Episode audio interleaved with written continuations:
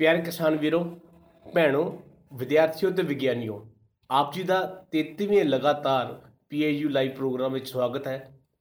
ਜਿਵੇਂ ਕਿ ਅਸੀਂ ਪਿਛਲੇ ਹਫ਼ਤੇ ਵਾਅਦਾ ਕੀਤਾ ਸੀ ਇੱਕ ਉੱਚ ਪੱਧਰੀ ਟੀਮ ਦੇ ਨਾਲ, ਜੋ ਕਿ ਸਮੇਂ ਦੇ ਅਨੁਸਾਰ ਸਾਡੀ ਲੋੜ ਹੈ, ਉਹ ਅਸੀਂ ਲੈ ਕੇ ਹਾਜ਼ਰ ਹੋਵਾਂਗੇ।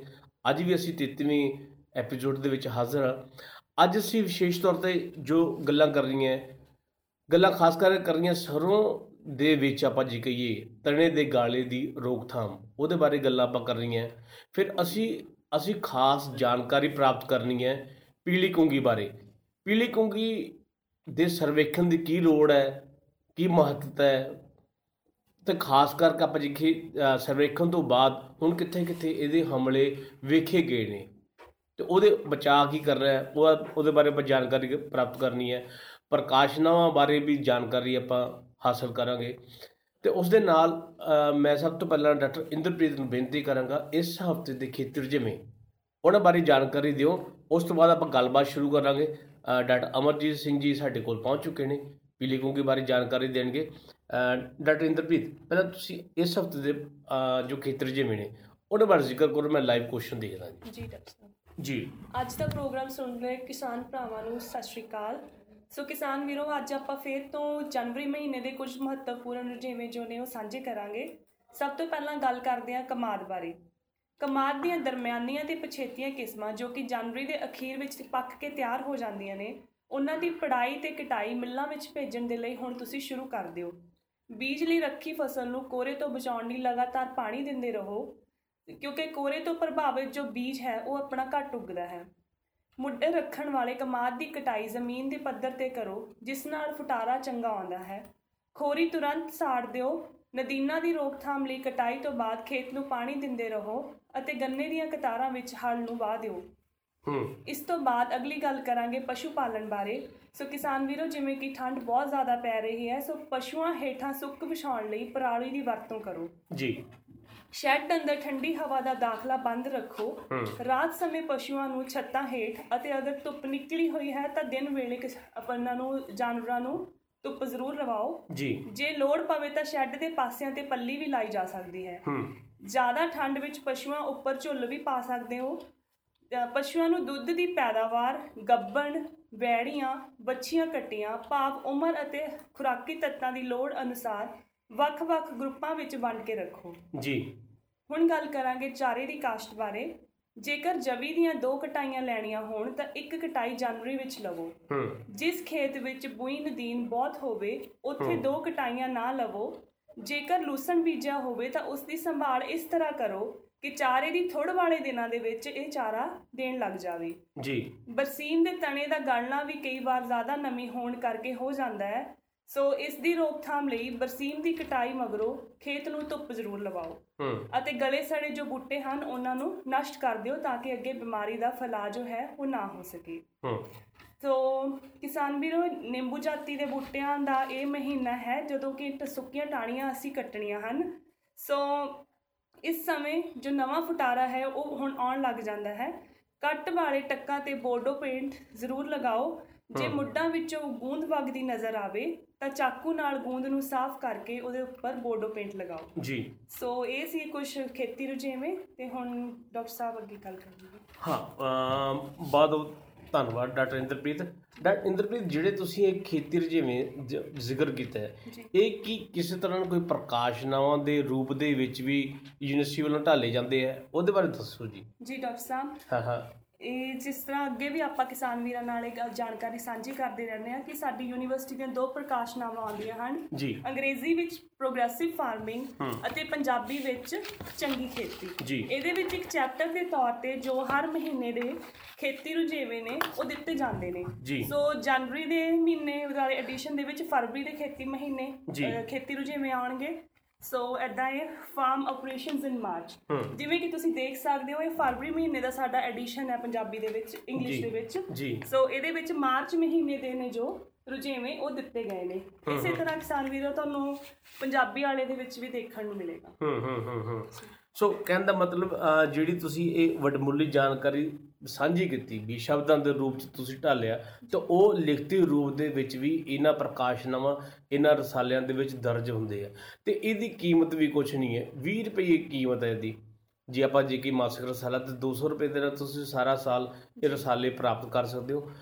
ਵਧੀਆ ਚੀਜ਼ ਹੈ, ਪੰਜਾਬ ਖੇਤੀਬਾੜੀ ਯੂਨੀਵਰਸਿਟੀ ਵੱਲੋਂ ਵੀ ਹਾਂ ਕਿਸਾਨੀ ਦੀ ਸੇਵਾ ਦੇ ਵਿੱਚ ਇਹੋ ਜਿਹੇ ਰਸਾਲੇ ਕੱਢਣਾ ਇੱਕ ਬਹੁਤ ਵਧੀਆ ਮਕੀ ਉਪਰਾਲਾ ਵਾ। ਅਹ ਤੇ ਡਾਕਟਰ ਇੰਦਰਪ੍ਰੀਤ ਤੁਸੀਂ ਮੈਨੂੰ ਪੁੱਛਣਾ ਸੀ ਇਹ ਨਵੀਆਂ ਚੀਜ਼ਾਂ ਜੋ ਅਸੀਂ ਰੱਖੀਆਂ ਅੱਜ। ਹਾਂਜੀ ਡਾਕਟਰ ਸਾਹਿਬ ਮੇਰੇ ਕਦੋਂ ਦੇ ਦਿਮਾਗ 'ਚ ਆ ਰਿਹਾ ਹੈ ਕਿ ਇਹ ਨਵੇਂ-ਨਵੇਂ ਅੱਜ ਕੀ ਯੰਤਰ ਸਾਨੂੰ ਦੇਖਣ ਨੂੰ ਮਿਲ ਰਹੇ ਨੇ। ਯੂਨੀਵਰਸਿਟੀ ਦਾ ਨਾਮ ਵੀ ਲਿਖਿਆ ਗਿਆ ਤੇ ਬੜੇ ਖੂਬਸੂਰਤ ਲੱਗ ਰਹੇ ਨੇ। ਇਹ ਦੇਖੋ ਜੀ ਮੁੱਲ ਦੇ ਆਧਾਰ ਤੇ ਵੀ ਹਾਂ ਜਿੰਨਾ ਮੁੱਲ ਲੱਗਾ ਹੈ ਬਣਾਉਣ ਦੇ ਲਈ ਈਵਨ ਬਾਹਰੋਂ ਲੈਣ ਜਾਈਏ ਤਾਂ ਉਹ ਮਹਿੰਗਾ ਮਿਲੂਗਾ।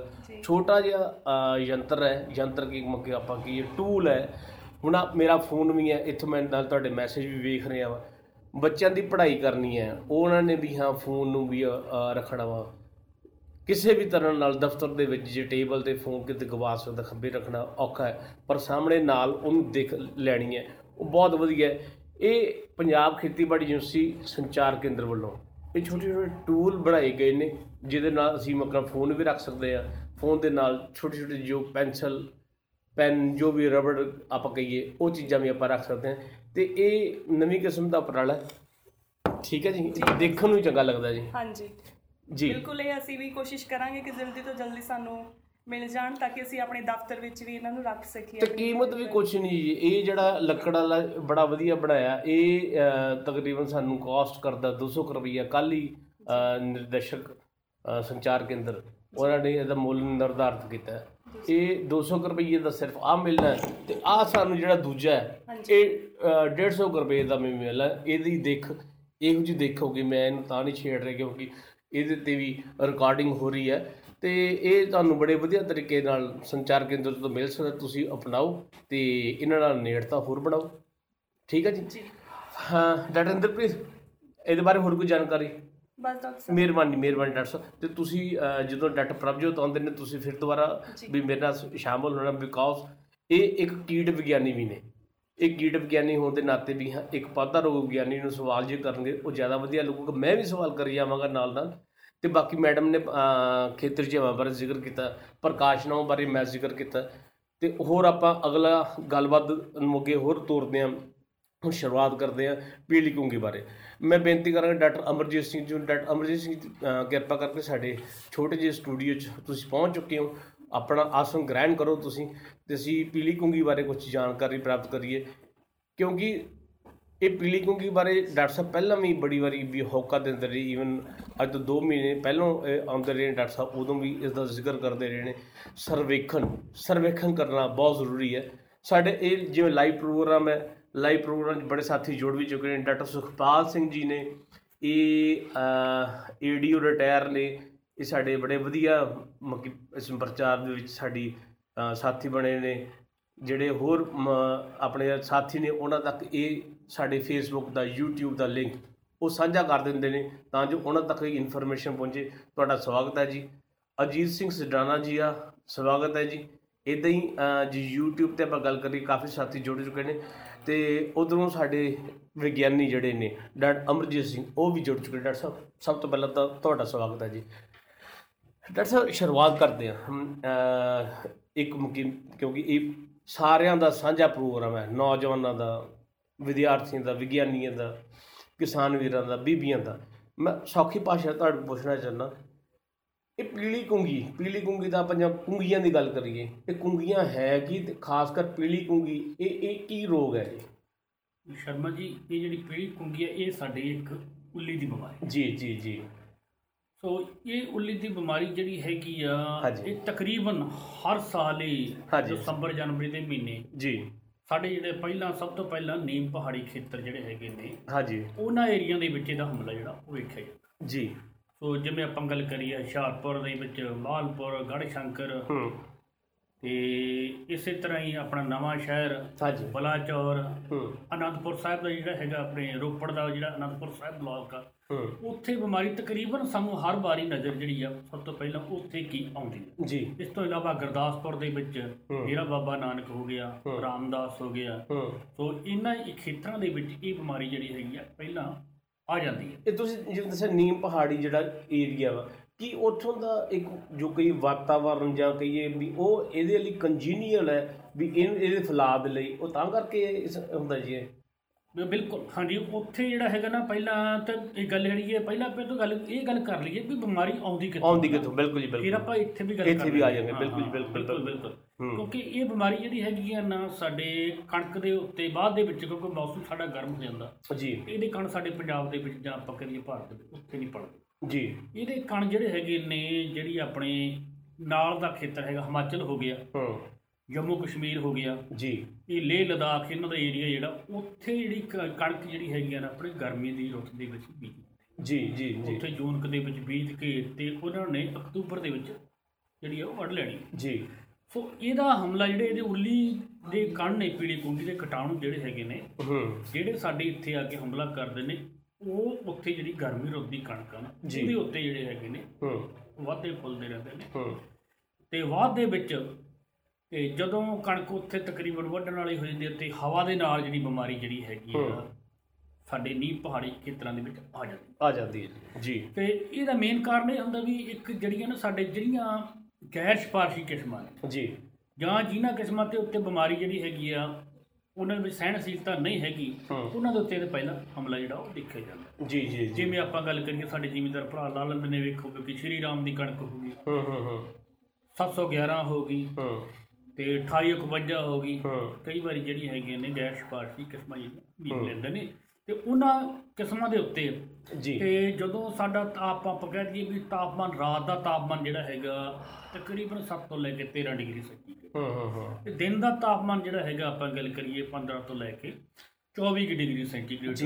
ਉਸ ਵੇਲੇ ਇਹਦੇ ਅਸਾਰ ਬਣ ਜਾਂਦੇ ਤੇ ਨਾਲ ਜਿਹੜਾ ਤੀਜਾ ਫੈਕਟਰ ਜਿਹੜਾ ਹੈਗਾ ਉਹ ਹੈਗਾ ਹਵਾ ਦੇ ਵਿੱਚ ਨਮੀ ਦੀ ਮਾਤਰਾ ਹੈ। ਨਮੀ ਦੀ ਮਾਤਰਾ ਜੀ। ਨਮੀ ਦੀ ਮਾਤਰਾ ਜਿਹੜੀ ਉੱਥੇ ਥੋੜੀ ਜਦੋਂ ਹਮ। 90% ਤੋਂ ਜ਼ਿਆਦਾ ਵੱਧ ਗਈ ਇਹ ਮੌਸਮ ਅਨੁਕੂਲ ਹੋ ਜਾਂਦਾ। ਮੈਂ ਵੀਰੋ ਡਾਕਟਰ ਸਾਹਿਬ ਦੀ ਗੱਲ ਬੜੀ ਵਧੀਆ ਚੱਲ ਰਹੀ ਹੈ ਪਰ ਵਿੱਚੋਂ ਮੈਂ ਰੋਕ ਕੇ ਤੁਹਾਨੂੰ ਇਹ ਦੱਸਣਾ ਚਾਹੁੰਦਾ ਯੂਨੀਵਰਸਿਟੀ ਦੇ ਵਿਗਿਆਨੀ ਸਿਰਫ ਇਹ ਨਹੀਂ ਵੀ ਸਰਵੇਖਣ ਪੰਜਾਬ ਤੱਕ ਸੀਮਤ ਕਰਦੇ ਨੇ। ਇਹ ਪੀਲੀ ਕੂੰਗੀ ਦਾ ਸਰਵੇਖਣ ਕਰਨ ਦੇ ਲਈ ਇਹ ਹੁਣ ਨਹੀਂ ਅੱਜ ਤੋਂ 2-3 ਮਹੀਨੇ 4 ਮਹੀਨੇ ਪਹਿਲਾਂ ਹੀ ਸ਼ੁਰੂ ਕਰ ਦਿੰਦੇ ਨੇ। ਇਹ ਜੰਮੂ ਕਸ਼ਮੀਰ ਜਿਹੜੇ ਪਾਸੋਂ ਸ਼ੁਰੂ ਹੁੰਦੀ ਹੈ ਉੱਥੋਂ ਤੱਕ ਇਸ ਨੂੰ ਫਾਲੋ ਕਰਦੇ ਕਰਦੇ ਕਰਦੇ ਇੱਥੇ ਆਉਂਦੇ ਨੇ ਵੀ ਕੀ ਇਹਦੇ ਅੰਸ਼ ਇੱਥੇ ਵੇਖੇ ਕਿ ਨਹੀਂ। ਡਾਕਟਰ ਸਾਹਿਬ ਉਸ ਤਜਰਬੇ ਬਾਰੇ ਵੀ ਜ਼ਿਕਰ ਜ਼ਰੂਰ ਕਰਿਓ ਜੀ ਕਿਉਂਕਿ ਥੋੜਾ ਜਿਹਾ ਪਤਾ ਹੋਣਾ ਚਾਹੀਦਾ ਵੀ ਵਿਗਿਆਨੀਆਂ ਦਾ ਕਿੰਨਾ ਕੁ ਵੀ ਕਹਿ ਲਓ ਵੀ ਯੋਗਦਾਨ ਹੈ ਇਸ ਨੂੰ ਕਾਬੂ ਕਰਨ ਦੇ ਲਈ। ਉਹ ਦੱਸੋ ਜੀ। ਸਿਆਣੇ ਗੱਲ ਕਰਦੇ ਨੇ ਵੀ ਕਹਿੰਦੇ ਨਾ ਵੀ ਆਪਾਂ ਜਿਹੜਾ ਹੈਗਾ ਕੋਈ ਵੀ ਚੀਜ਼ ਜਿਹੜੀ ਹੈਗੀ ਆ ਜੀ। ਬਿਮਾਰੀ ਵਧਣੀ ਹੈ ਜਿਹੜੀ ਉਹਦਾ ਜਿੱਥੋਂ ਸ਼ੁਰੂਆਤ ਹੁੰਦਾ ਹਾਂਜੀ। ਵੀ ਆਪਾਂ ਉੱਥੇ ਉਹਨੂੰ ਨੱਪ ਲਈਏ। ਜੀ। ਤੇ ਫਿਰ ਜਿਹੜਾ ਹੈਗਾ ਬਾਕੀ ਦੇ ਜਿਹੜਾ ਹੈਗਾ ਖੇਤਰ ਨੂੰ ਖਾਸਾ ਜਿਹੜਾ ਉਹ ਨਹੀਂ ਰਹਿੰਦਾ ਬਾਅਦ ਸਾਡੀ ਸਿਰਦਰਦੀ ਜਿਹੜੀ ਹੈ ਬੜੀ ਘਟ ਜਾਂਦੀ। ਜੀ। ਤੇ ਇਸੇ ਮਕਸਦ ਲਈ ਜੀ। ਸਾਡੇ ਜਿਹੜੇ ਵਿਗਿਆਨੀ ਨੇ ਟੀਮਾਂ ਜਿਹੜੀਆਂ ਹੈਗੀਆਂ ਨੇ ਜਾਂਦੀਆਂ ਨੇ ਅਸੀਂ ਜਿਹੜਾ ਹੈਗਾ ਗਰਮੀਆਂ ਦੇ ਮੌਸਮ ਦੇ ਵਿੱਚ ਜੀ। ਇਹ ਜਿਹੜਾ ਸਾਡਾ ਪਹਾੜੀ ਏਰੀਆ ਹੈਗਾ ਹਿਮਾਚਲ ਦਾ ਏਰੀਆ ਹਾਂਜੀ। ਤੇ ਇਸੇ ਤਰ੍ਹਾਂ ਹੀ ਸ਼੍ਰੀਨਗਰ ਲੇਹ ਲਦਾਖ ਦਾ ਏਰੀਆ ਉੱਥੇ ਇੱਕ ਜਿਹੜੀ ਕਣਕ ਬੀਜੀ ਹੁੰਦੀ ਉਹਦਾ ਸਰਵੇਖਣ ਜ਼ਰੂਰ ਕਰਨਾ ਚਾਹੀਦਾ। ਜੀ। ਉਸੇ ਤਰ੍ਹਾਂ ਸਾਨੂੰ ਕਿਉਂਕਿ ਪਹਿਲਾਂ ਪਤਾ ਲੱਗ ਜਾਂਦਾ। ਹੂੰ। ਤੇ ਜੇ ਤਾਂ ਉੱਥੇ ਮੌਸਮ ਜਿਹੜਾ ਹੂੰ। ਗਰਮੀਆਂ ਦੇ ਵਿੱਚ ਖੁਸ਼ਕ ਰਹੇ ਹੂੰ। ਤਾਪਮਾਨ ਇਹਦੇ ਜ਼ਿਆਦਾ ਅਨੁਕੂਲ ਨਾ ਰਹੇ ਹੂੰ। ਸਾਨੂੰ ਪਹਿਲਾਂ ਪਤਾ ਲੱਗ ਜਾਂਦਾ ਵੀ ਬਿਮਾਰੀ ਜਿਹੜੀ ਐਤਕੀ ਘੱਟ ਆਊਗੀ ਜਾਂ ਜੀ। ਵੱਧ। ਹੂੰ। ਜਿਵੇਂ ਐਤਕੀ ਐਤਕੀ ਬਿਮਾਰੀ ਲੇਟ ਆਈ ਹੈ ਹੂੰ।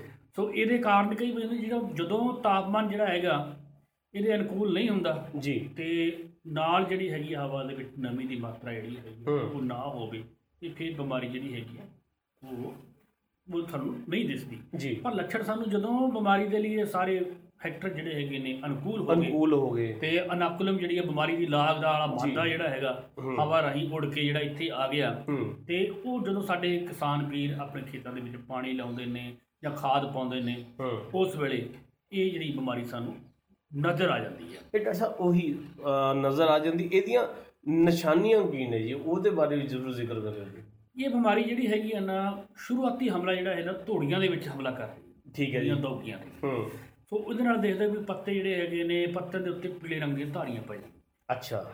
ਉਹਨਾਂ ਧਾਰੀਆਂ ਦੇ ਵਿੱਚ ਹਲਦੀ ਰੰਗ ਦਾ ਪਾਊਡਰ ਜਿਹੜਾ ਹੈਗਾ ਮਾਦਾ ਜਿਹੜਾ ਹੈਗਾ ਹੂੰ। ਉਹ ਪੈਦਾ ਹੋ ਜਾਂਦਾ। ਅੱਛਾ। ਸੋ ਉਹ ਮਾਦਾ ਜਿਹੜਾ ਹੈਗਾ ਜੇਕਰ ਅਸੀਂ ਜਿਹੜਾ ਇਹਨੂੰ ਹੱਥ ਲਾ ਕੇ ਛੂ ਕੇ ਦੇਖੀਏ। ਤੇ ਸਾਡੇ ਹੱਥਾਂ ਨਾਲ ਲੱਗ ਜਾਂਦਾ।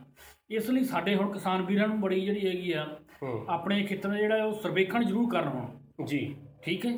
ਕਿਉਂਕਿ ਹੁਣ ਜਿਹੜਾ ਮੌਸਮ ਇਸ ਬਿਮਾਰੀ ਦੇ ਲਈ ਅਨੁਕੂਲ ਹੋ ਚੱਲਿਆ। ਜੀ। ਤੇ ਜਦੋਂ ਮੌਸਮ ਜਿਹੜਾ ਅਨੁਕੂਲ ਹੋ ਜੇ। ਤੇ ਉਦੋਂ ਸਾਨੂੰ ਸਰਵੇਖਣ ਕਰਨਾ ਚਾਹੀਦਾ। ਤੇ ਇਹ ਬਿਮਾਰੀ ਕਿਉਂਕਿ ਕਣਕ ਜਿਹੜੀ ਆ ਪਹਿਲਾਂ ਵੀ ਆਪਣੀ ਗੱਲਬਾਤ ਹੋਈ ਆ ਵੀ ਉਸ ਤੋਂ ਪਹਿਲਾਂ ਵੀ ਕਈ ਕਾਰਨਾਂ ਕਰਕੇ ਪੀਲੀ ਪੈ ਜਾਂਦੀ ਆ। ਜੀ। ਪਰ ਜਦੋਂ ਪੀਲੀ ਕੁੰਗੀ ਦੀ ਨਿਸ਼ਾਨੀ ਦੇਖਣੀ ਆ ਕਿਉਂਕਿ ਜਦੋਂ ਪਹਿਲਾਂ ਬਿਮਾਰੀ ਆਈ ਸੀ ਜੀ। ਤੇ ਉਦੋਂ ਸਾਡੇ ਕਿਸਾਨ ਵੀਰਾਂ ਨੂੰ ਪਤਾ ਨਹੀਂ ਸੀ ਲੱਗਿਆ। ਜੀ। ਨਾ ਪਤਾ ਲੱਗਣ ਦੇ ਕਾਰਨ ਉਹ ਸਮੇਂ ਸਿਰ ਜਿਹੜਾ ਛਿੜਕਾਅ ਨਹੀਂ ਕੀਤਾ। ਜਾਂ ਛਿੜਕਾਅ ਜਿਹੜਾ ਕੀਤਾ ਪਛੇਤਾ ਕਰ ਲੈਂਦੇ ਨੇ ਉਹ ਨਹੀਂ ਕਹਿੰਦੇ ਵੀ ਜਿਹੜਾ ਦੁੱਧ ਦਾ ਜਲਿਆ ਜਿਹੜਾ ਲੱਸੀ ਨੂੰ ਫੂਕਾ ਮਾਰ-ਮਾਰ ਪੀਂਦਾ। ਉਹ ਸਾਡੇ ਕਿਸਾਨ ਵੀਰ ਕਹਿੰਦੇ ਬਿਨਾਂ ਮਤਲਬ ਤੋਂ ਐਵੇਂ ਜਿਹੜੇ ਉੱਲੀ ਨਾਸ਼ਕ ਜਿਹੜੇ ਆ ਛਿੜਕੀ ਜਾਂਦੇ ਨੇ। ਸਾਹਿਬ ਹਾਂਜੀ। ਪਹਿਲੀ ਕਿਉਂਕਿ ਆਪਾਂ ਇਹ ਵਿਚਾਰ ਚਰਚਾ ਵੀ ਵਿੱਚ ਨਾਲ ਨਾਲ ਕਿਹੜੇ ਜਿਹੜੇ ਸਵਾਲ ਨੇ ਸਾਡੇ ਕਿਸਾਨ ਵੀਰਾਂ ਦੇ ਉਹ ਵੀ ਨਾਲ ਨਾਲ ਆਪਾਂ ਸਾਂਝੇ ਕਰਦੇ ਨੇ। ਜੇ ਇਹ ਨਿਸ਼ਾਨੀਆਂ ਵੇਖਣ ਨੂੰ ਮਿਲਣ ਜਿਵੇਂ ਤੁਸੀਂ ਕਹਿੰਦੇ ਵੀ ਧੌੜੀਆਂ ਵਿੱਚ ਆਉਂਦੀ ਹੈ ਤੇ ਉਹ ਜਦੋਂ ਆਪਾਂ ਛੜਕਾ ਸਾਰੇ ਖੇਤ ਦਾ ਕਰਨਾ ਹੈ ਕਿ ਧੌੜੀਆਂ 'ਚ ਹੀ ਕਰਨਾ ਜੀ? ਨਹੀਂ ਇਹ ਬਹੁਤ ਵਧੀਆ ਸ਼ਰਮਾ ਜੀ ਸਵਾਲ ਹੈਗਾ। ਹਾਂਜੀ।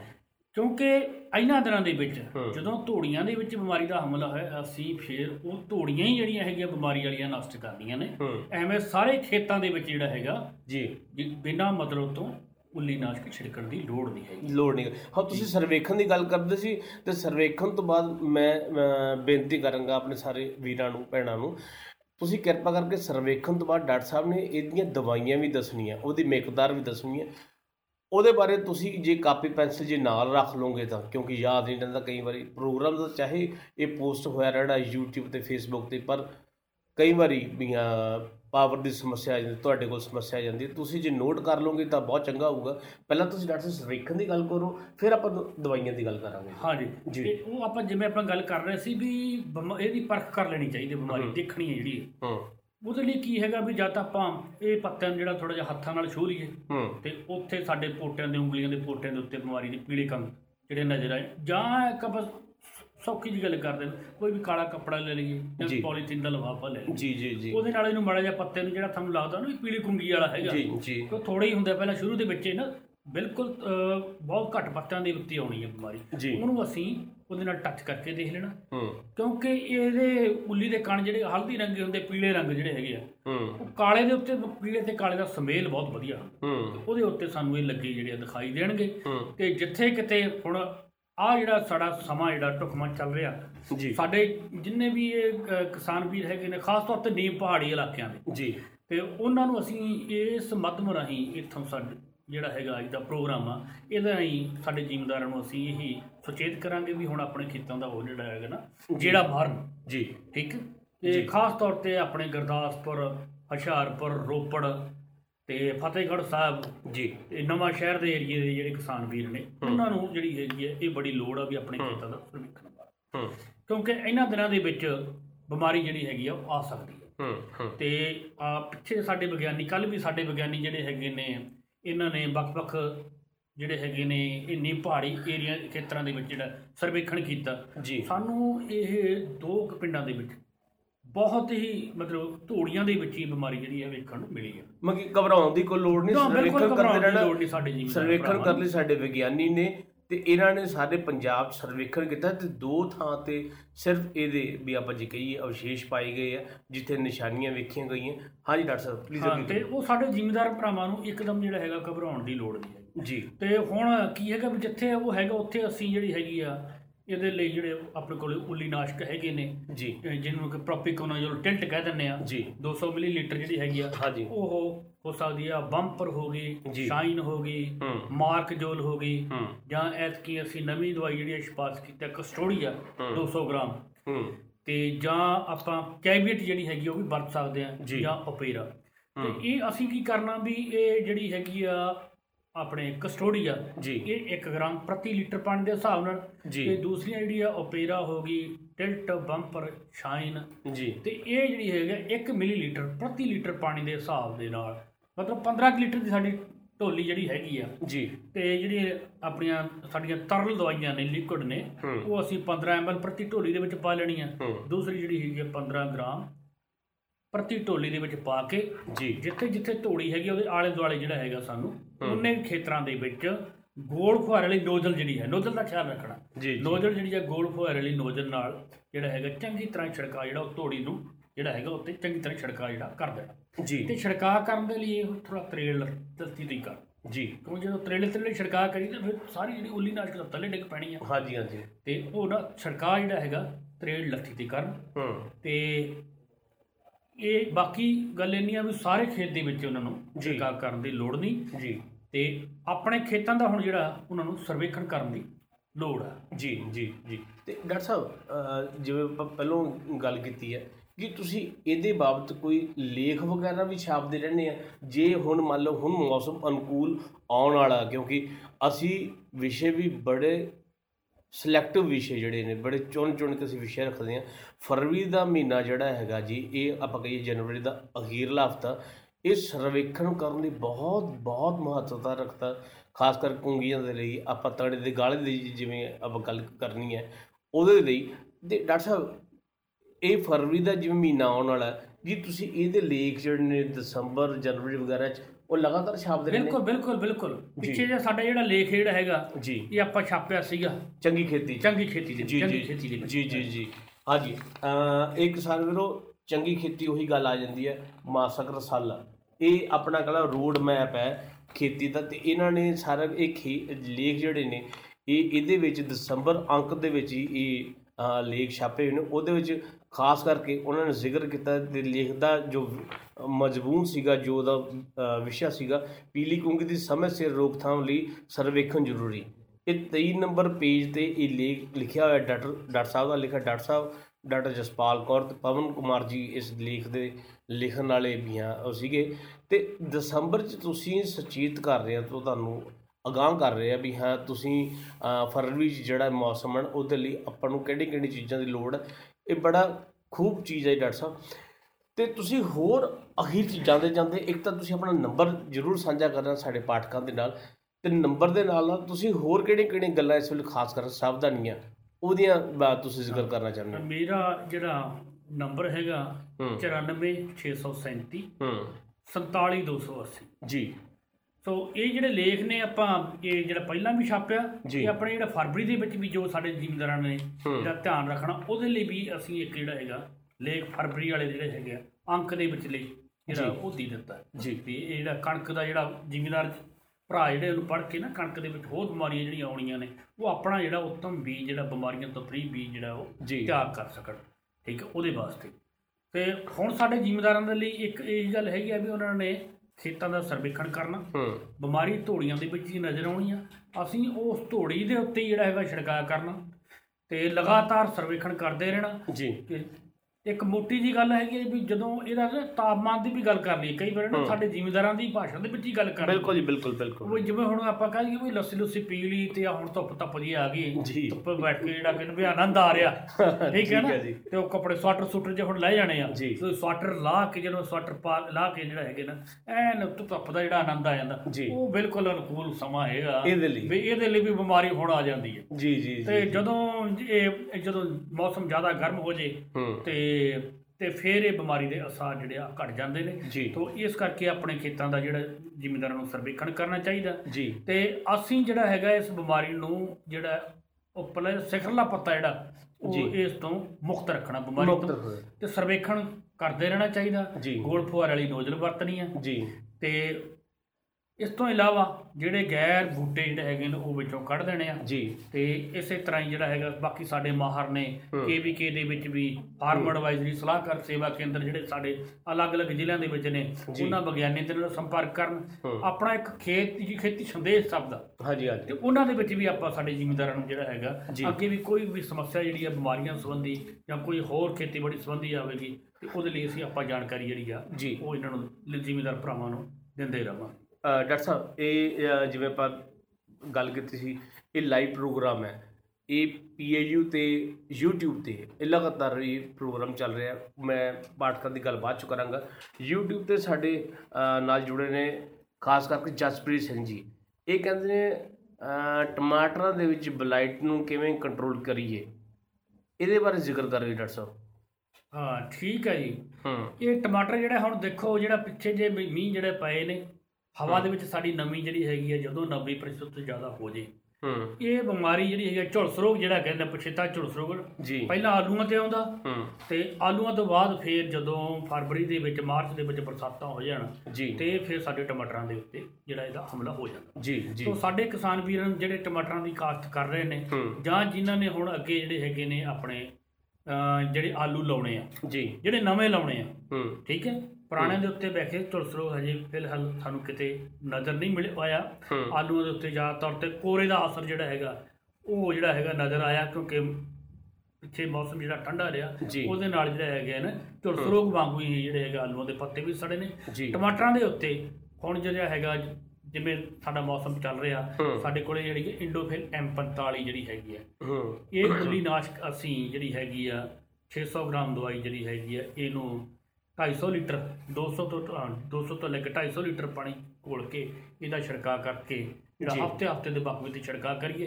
ਝੁਲਸ ਰੋਗ ਤੋਂ ਅਸੀਂ ਜਿਹੜਾ ਹੈਗਾ ਇਸ ਤਰ੍ਹਾਂ ਜਿਹੜਾ ਬਚਾਅ ਜਿਹੜਾ ਕਰ ਸਕਦੇ ਜੀ ਡਾਕਟਰ ਸਾਹਿਬ ਇੱਕ ਸਵਾਲ ਹੋਰ ਤੁਹਾਡੇ ਨਾਲ ਸੰਬੰਧਿਤ ਹੈ ਕਿਉਂਕਿ ਜਿਹੜੇ ਅਸੀਂ ਵਿਗਿਆਨੀ ਅੱਜ ਬੁਲਾਏ ਨੇ ਆਪਾਂ ਕੋਸ਼ਿਸ਼ ਇਹ ਕਰੀਏ ਉਹਨਾਂ ਦੇ ਹੀ ਆਪਾਂ ਕੇਂਦਰਿਤ ਰਹੀਏ, ਉਹਨਾਂ ਦੇ ਅਨੁਸਾਰ ਹੀ ਆਪਾਂ ਸਵਾਲ ਜਵਾਬ ਕਰੀਏ, ਕਿਉਂਕਿ ਜਿਹੜੇ ਸਵਾਲ ਜਵਾਬ ਹੋਰ ਨੇ, ਹੋਰ ਵਿਸ਼ਿਆਂ ਦੇ ਨੇ, ਉਹ ਅਸੀਂ, ਤੁਸੀਂ ਜੇ ਚੈੱਕ ਕਰਦੇ ਰਹੋ ਲਗਾਤਾਰ, ਉਹ ਪਿਛਲੇ ਹਫ਼ਤੇ ਜਾਂ ਉਸ ਤੋਂ ਪਿਛਲੇ ਹਫ਼ਤੇ ਜੋ ਸਮੇਂ ਦੇ ਅਨੁਸਾਰ ਜਿਹੜੀਆਂ ਨੇ ਸੂਚਨਾਵਾਂ ਤੁਹਾਡੇ ਕੋਲ ਪਹੁੰਚਾਉਣ ਦੀ ਲੋੜ ਹੁੰਦੀ ਹੈ, ਅਸੀਂ ਉਹਦੇ ਦੇ ਆਧਾਰ ਤੇ ਵਿਗਿਆਨੀਆਂ ਨੂੰ ਬੁਲਾਉਂਦੇ ਰਹਿੰਦੇ ਆ ਉਹ ਸਾਡੇ YouTube ਤੇ Facebook ਤੇ ਪੋਸਟ ਹੋਈਆਂ ਰਹਿੰਦੀਆਂ।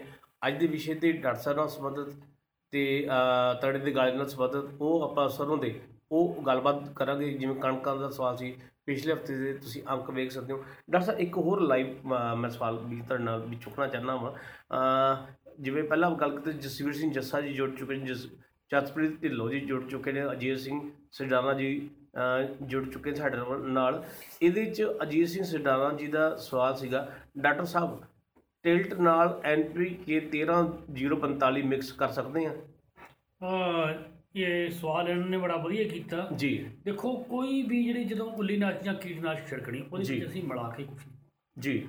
ਠੀਕ ਹੈ ਕਿਉਂਕਿ ਜਿਹੜਾ ਉਹ ਹੂੰ। ਦੂਸਰੀਆਂ ਚੀਜ਼ਾਂ ਦੇ ਨਾਲ ਕਈ ਵਾਰੀ ਇਹਨਾਂ ਦੇ ਵਿੱਚ ਆਸ ਵਿੱਚ ਹੀ ਜਿਹੜੀ ਹੈਗੀ ਆ ਬਣਦੀ ਨਹੀਂ। ਹੂੰ। ਠੀਕ ਹੈ ਉਹਦੇ ਨਾਲ ਸਾਡੇ ਨਤੀਜੇ ਜਿਹੜੇ ਹੈਗੇ ਨੇ ਅਸੀਂ ਨਵੀਂ ਸਮੱਸਿਆ ਜਿਹੜੀ ਆ ਅਸੀਂ ਹਿੜ ਲੈਂਦੇ ਆ ਹੂੰ। ਇਸ ਕਰਕੇ ਸਾਡੇ ਜੱਸਾ ਸਿੰਘ ਜੀ ਉਹਨਾਂ ਨੂੰ ਅਸੀਂ ਇਹੀ। ਬੇਨਤੀ ਕਰਾਂਗੇ ਵੀ ਜੀ। ਜੇ ਜਿਹੜੀ ਚੀਜ਼ ਦੀ ਜ਼ਰੂਰਤ ਆ ਹੂੰ। ਐਨਪੀਕੇ ਦੀ ਜ਼ਰੂਰਤ ਹੀ ਨਹੀਂ। ਜੀ। ਜੇ ਤਾਂ ਜ਼ਰੂਰਤ ਹੈਗੀ ਆ ਫਿਰ ਤਾਂ ਆਪਾਂ ਕਰੀਏ ਉਹਦਾ ਛਿੜਕਾ। ਪਰ ਇਹਨਾਂ ਦੇ ਵਿੱਚ ਮਿਲਾ ਕੇ ਜਿਹੜਾ ਬਿਲਕੁਲ ਛਿੜਕਾ ਜਿਹੜਾ ਆਪਾਂ ਨਹੀਂ ਕਰਨਾ। ਤੇ ਉਹਦੇ ਨਾਲ ਕੀ ਹੁੰਦਾ ਵੀ ਕਈ ਵਾਰੀ ਤੇ ਨਵੀਂ ਪ੍ਰੋਬਲਮ ਜਿਹੜੀ ਹੈਗੀ ਆ, ਸਮੱਸਿਆ ਜਿਹੜੀ ਆ ਨਵੀਂ। ਆ ਜਾਂਦੀ ਆ। ਜੀ ਜੀ ਕਿਸੇ ਵੀ ਉੱਲੀ ਨਾਸ਼ਕ ਦੇ ਵਿੱਚ ਕੀਟਨਾਸ਼ਕ ਵਿੱਚ ਹੀ ਮਿਲਾ ਕੇ ਜਾਂ ਅਸੀਂ ਇਹ ਪਾ ਲੈਣੇ ਹੁਣ ਆਲੂਆਂ ਦੇ ਵਿੱਚ ਕਈ ਜ਼ਿਮੀਂਦਾਰਾਂ ਨੇ ਸਾਡਿਆਂ ਨੇ ਇਹ ਮਿਲਾ ਕੇ ਪਾਏ ਤੇ ਉਹਦੇ। ਨਾਲ ਕੀ ਹੋਏਗਾ ਵੀ ਆਲੂ ਜਿਹੜੇ ਆ ਸਾਡੇ ਉਹ ਝੁਲਸੇ ਗਏ। ਜੀ ਜੀ ਉਹ ਨਵੀਆਂ ਸਮੱਸਿਆਵਾਂ ਜਿਹੜੀਆਂ ਹੈਗੀਆਂ ਆਪ ਆਪਾਂ ਨਾ ਸਹੇੜੀਏ ਹੂੰ। ਸੋ ਜੋ ਯੂਨੀਵਰਸਿਟੀ ਵੱਲੋਂ ਸਿਫਾਰਿਸ਼ ਹੈ ਉਹ ਤਜਰਬਿਆਂ ਦੇ ਨਾਲ ਅਸੀਂ ਤੁਹਾਡੇ ਨਾਲ ਸਾਂਝੇ ਕਰਦੇ ਹਾਂ। ਜੀ। ਤੇ ਇਹ ਤਜਰਬੇ ਸਾਨੂੰ ਕਰਨ ਦਿਆ ਕਰੋ। ਜੀ। ਉਹਨਾਂ ਦੇ ਉੱਤੇ ਅਮਲ ਕਰੋ। ਤਾਂ ਜੋ ਆਪਾਂ ਜਿਹੜੀ ਹੈਗੀ ਆ ਇਹ ਫਸਲ ਤੋਂ ਵਧੀਆ ਜਿਹੜਾ ਘੱਟ ਖਰਚ ਕਰਕੇ ਜਿਹੜਾ ਝਾੜ ਵਧੀਆ। ਬਿਲਕੁਲ ਸਹੀ ਫਰਮਾਇਆ ਜੀ। ਕਿਸਾਨੀ ਦੇ ਲਈ ਹਮੇਸ਼ਾ ਸੇਵਾ ਵਿੱਚ ਖੜੀ ਹੈ ਪੰਜਾਬ ਖੇਤੀਬਾੜੀ ਯੂਨੀਵਰਸਿਟੀ ਤੇ ਉਹਨਾਂ ਦੇ ਵਿਗਿਆਨੀ। ਡਾਕਟਰ ਸਾਹਿਬ ਬਹੁਤ ਬਹੁਤ ਸ਼ੁਕਰੀਆ ਜੀ ਤੁਸੀਂ ਬਹੁਤ ਵੱਡਮੁੱਲੀ ਜਾਣਕਾਰੀ ਸਾਂਝੀ ਕੀਤੀ ਸਾਡੇ ਪਾਠਕਾਂ ਨਾਲ। ਡਾਕਟਰ ਸਾਹਿਬ ਨੇ ਆਪਣਾ ਨਿੱਜੀ ਨੰਬਰ ਵੀ ਤੁਹਾਡੇ ਨਾਲ ਸਾਂਝਾ ਕੀਤਾ। ਤੁਸੀਂ ਨਿੱਜੀ ਨੰਬਰ ਤੇ ਕੋਈ ਜੇ ਜਾਣਕਾਰੀ ਪ੍ਰਾਪਤ ਕਰਨੀ ਹੈ ਉੱਥੋਂ ਵੀ ਤੁਸੀਂ ਪ੍ਰਾਪਤ ਕਰ ਸਕਦੇ ਹੋ। ਬਹੁਤ ਬਹੁਤ ਸ਼ੁਕਰੀਆ ਡਾਕਟਰ ਸਾਹਿਬ। ਡਾਕਟਰ ਸਾਹਿਬ ਉਸ ਤੋਂ ਇਲਾਵਾ ਆਪਾਂ ਜੇ ਗੱਲ ਕਰੀਏ ਨਾਲ ਹੀ ਅ, ਆਪਣਾ ਜੇ ਹਰਪ੍ਰੀਤ ਕੰਬੋ ਜੀ ਗੁਰਪੁਰਬ ਦੀਆਂ ਵਧਾਈਆਂ ਸਾਰੇ ਪਾਠਕਾਂ ਨੂੰ ਗੁਰਪੁਰਬ ਸਾਹਿਬ ਦੀ ਬਹੁਤ ਬਹੁਤ ਬਹੁਤ ਮੁਬਾਰਕਾਂ ਜੀ ਬਹੁਤ ਵਧਾਈਆਂ। ਤੇ ਉਸ ਤੋਂ ਇਲਾਵਾ ਜੇ ਆਪਾਂ ਗੱਲ ਕਰੀਏ ਹਾਂ YouTube ਦੇ Facebook ਦੀ ਗੱਲ ਹੋ ਰਹੀ ਹੈ। ਉਦੋਂ ਤੱਕ ਸਾਡੇ ਅ, ਡਾਕਟਰ ਪ੍ਰਭਜੋਤ ਸਿੰਘ ਸੀਨੀਅਰ ਵਿਗਿਆਨੀ ਸਾਡੇ ਕੋਲ ਆਉਂਦੇ ਨੇ। ਮੈਂ ਬੇਨਤੀ ਇੱਕ ਕਰਨੀ ਚਾਹੁੰਦਾ ਹਾਂ ਜਿਹੜੀਆਂ ਕਈ ਲਿਖਤੀ ਚੀਜ਼ਾਂ ਹੁੰਦੀਆਂ ਲਿਖਤੀ ਲੇਖ ਆਪਾਂ ਜੀ ਗੱਲ ਕਰਦੇ ਹਾਂ, ਡਾਕਟਰ ਸਾਹਿਬ ਨੇ ਜਿਵੇਂ ਜ਼ਿਕਰ ਕੀਤਾ ਵਾ ਅਸੀਂ ਉਹ ਫੇਸਬੁੱਕ ਤੇ ਪੋਸਟ ਕਰਦੇ ਰਹਿੰਦੇ ਆ ਤੇ ਸੇਮ ਉਹੀ ਚੀਜ਼ ਜੇ ਸਾਡੇ ਕੋਲ ਕੋਈ ਛੋਟੀਆਂ ਦਸਤਾਵੇਜੀ ਫਿਲਮਾਂ ਬਣਦੀਆਂ, ਜਿਹੜੀਆਂ ਕਿ ਜਾਣਕਾਰੀ ਭਰਪੂਰ ਹੁੰਦੀਆਂ ਵਾ, ਉਹ ਅਸੀਂ YouTube ਤੇ ਅਸੀਂ ਪੋਸਟ ਕਰਦੇ ਰਹਿੰਦੇ ਆ ਮੈਂ Facebook ਵਾਲੇ ਪਾਠਕਾਂ ਨੂੰ ਬੇਨਤੀ ਕਰਾਂਗਾ, ਸਾਡੇ YouTube ਦੇ ਨਾਲ ਵੀ ਜ਼ਰੂਰ ਜੁੜੋ, ਵੀ ਹਾਂ ਚੈਨਲ ਸਬਸਕ੍ਰਾਈਬ ਕਰੋ ਤੇ YouTube ਵਾਲਿਆਂ ਨੂੰ ਬੇਨਤੀ ਕਰਾਂਗਾ, ਤੁਸੀਂ Facebook ਦਾ ਪੇਜ ਲਾਈਕ ਜ਼ਰੂਰ ਕਰੋ। ਕਿਉਂਕਿ Facebook ਦਾ ਜਿਹੜਾ ਪੇਜ ਹੈ, ਤਕਰੀਬਨ ਤਕਰੀਬਨ 50000 ਉਹਦੇ ਫਾਲੋਅਰ ਹੋ ਚੁੱਕੇ ਆ ਤੇ YouTube ਵਾਲਾ ਤਕਰੀਬਨ ਤਕਰੀਬਨ 20000 ਆਪਣੇ ਫਾਲੋਅਰ ਨੇ। ਇਹ ਲਿੰਕ ਜਿਹੜਾ ਅਸੀਂ ਅੱਗੋਂ ਅੱਗੋਂ ਫਰਦਰ ਵੀ ਹਾਂ ਬੜੇ ਅ, ਸੈਂਕੜੇ ਗਿਣਤੀ ਦੇ ਵਿੱਚ WhatsApp ਗਰੁੱਪ ਤਿਆਰ ਕੀਤੇ ਨੇ ਉਹਨਾਂ ਨਾਲ ਸਾਂਝਾ ਕਰਨਾ ਹੈ। ਇਹ ਲਿੰਕ ਜਿਹੜੇ ਸਾਡੇ ਖੇਤੀਬਾੜੀ ਵਿਭਾਗ ਦੇ ਪ੍ਰਸਾਰ ਮਾਹਰ ਨੇ ਉਹਨਾਂ ਨੇ ਵੀ ਇਹ ਲਿੰਕ ਅੱਗੋਂ ਸ਼ੇਅਰ ਕਰ ਦੇਣਾ ਹੈ ਤਾਂ ਜੋ ਕਿਸਾਨੀ ਤੱਕ ਇਹ ਚੀਜ਼ ਪਹੁੰਚਾਈ ਜਾ ਸਕੇ। ਗੱਲਬਾਤ ਦਾ ਸਿਲਸਿਲਾ ਜਾਰੀ ਰਹੇਗਾ। ਡਾਕਟਰ ਪ੍ਰਭਜੋਤ ਸੀਨੀਅਰ ਵਿਗਿਆਨੀ ਨੇ। ਅ, ਸਾਡੇ ਪਲਾਂਟ ਬਰੀਡਿੰਗ ਜੈਂਟਸ ਵਿਭਾਗ ਤੁਹਾਡਾ ਪਹਿਲਾਂ ਤਾਂ ਸਵਾਗਤ ਹੈ ਜੀ।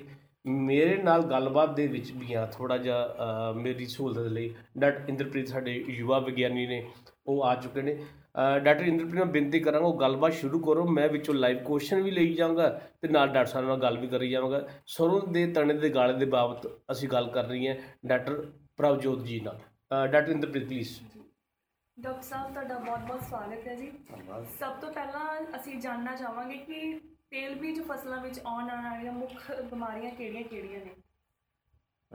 ਕਿਸਾਨ ਵੀਰੋ ਸਾਰਿਆਂ ਨੂੰ ਸਤਿ ਸ਼੍ਰੀ ਅਕਾਲ। ਇੰਦਰਪ੍ਰੀਤ ਤੇਜ ਬੀਜ ਫਸਲਾਂ ਦੇ ਵਿੱਚ ਪਹਿਲਾਂ ਮੈਂ ਤੇਲ ਬੀਜ ਫਸਲਾਂ ਹੀ ਜਿਹੜੀਆਂ ਪੰਜਾਬ ਦੇ ਵਿੱਚ ਉਗਾਈਆਂ ਜਾਂਦੀਆਂ ਉਹਨਾਂ ਦੇ ਬਾਰੇ ਮੈਂ ਜਾਣਕਾਰੀ ਦੇ ਦਾਂ। ਵੈਸੇ ਤਾਂ ਪਤਾ ਹੀ ਆ। ਸਰੋਂ ਮੁੱਖ ਫਸਲ ਆ ਤੇਜ ਬੀਜ ਤੇਜ ਬੀਜ ਫਸਲਾਂ ਦੀ ਹਾੜੀ ਦੀ ਮੁੱਖ ਫਸਲ ਆ। ਇਸ ਤੋਂ ਬਾਅਦ ਹੁਣ ਜਦੋਂ ਫਰਵਰੀ ਮਾਰਚ ਆਉਣਾ ਕਿਸਾਨ ਵੀਰਾਂ ਨੇ ਜਿੱਥੇ ਆਲੂਆਂ ਦਾ ਏਰੀਆ ਉੱਥੇ ਸੂਰਜਮੁਖੀ ਦੀ ਫਸਲ ਆਉਣੀ ਆ। ਜੀ।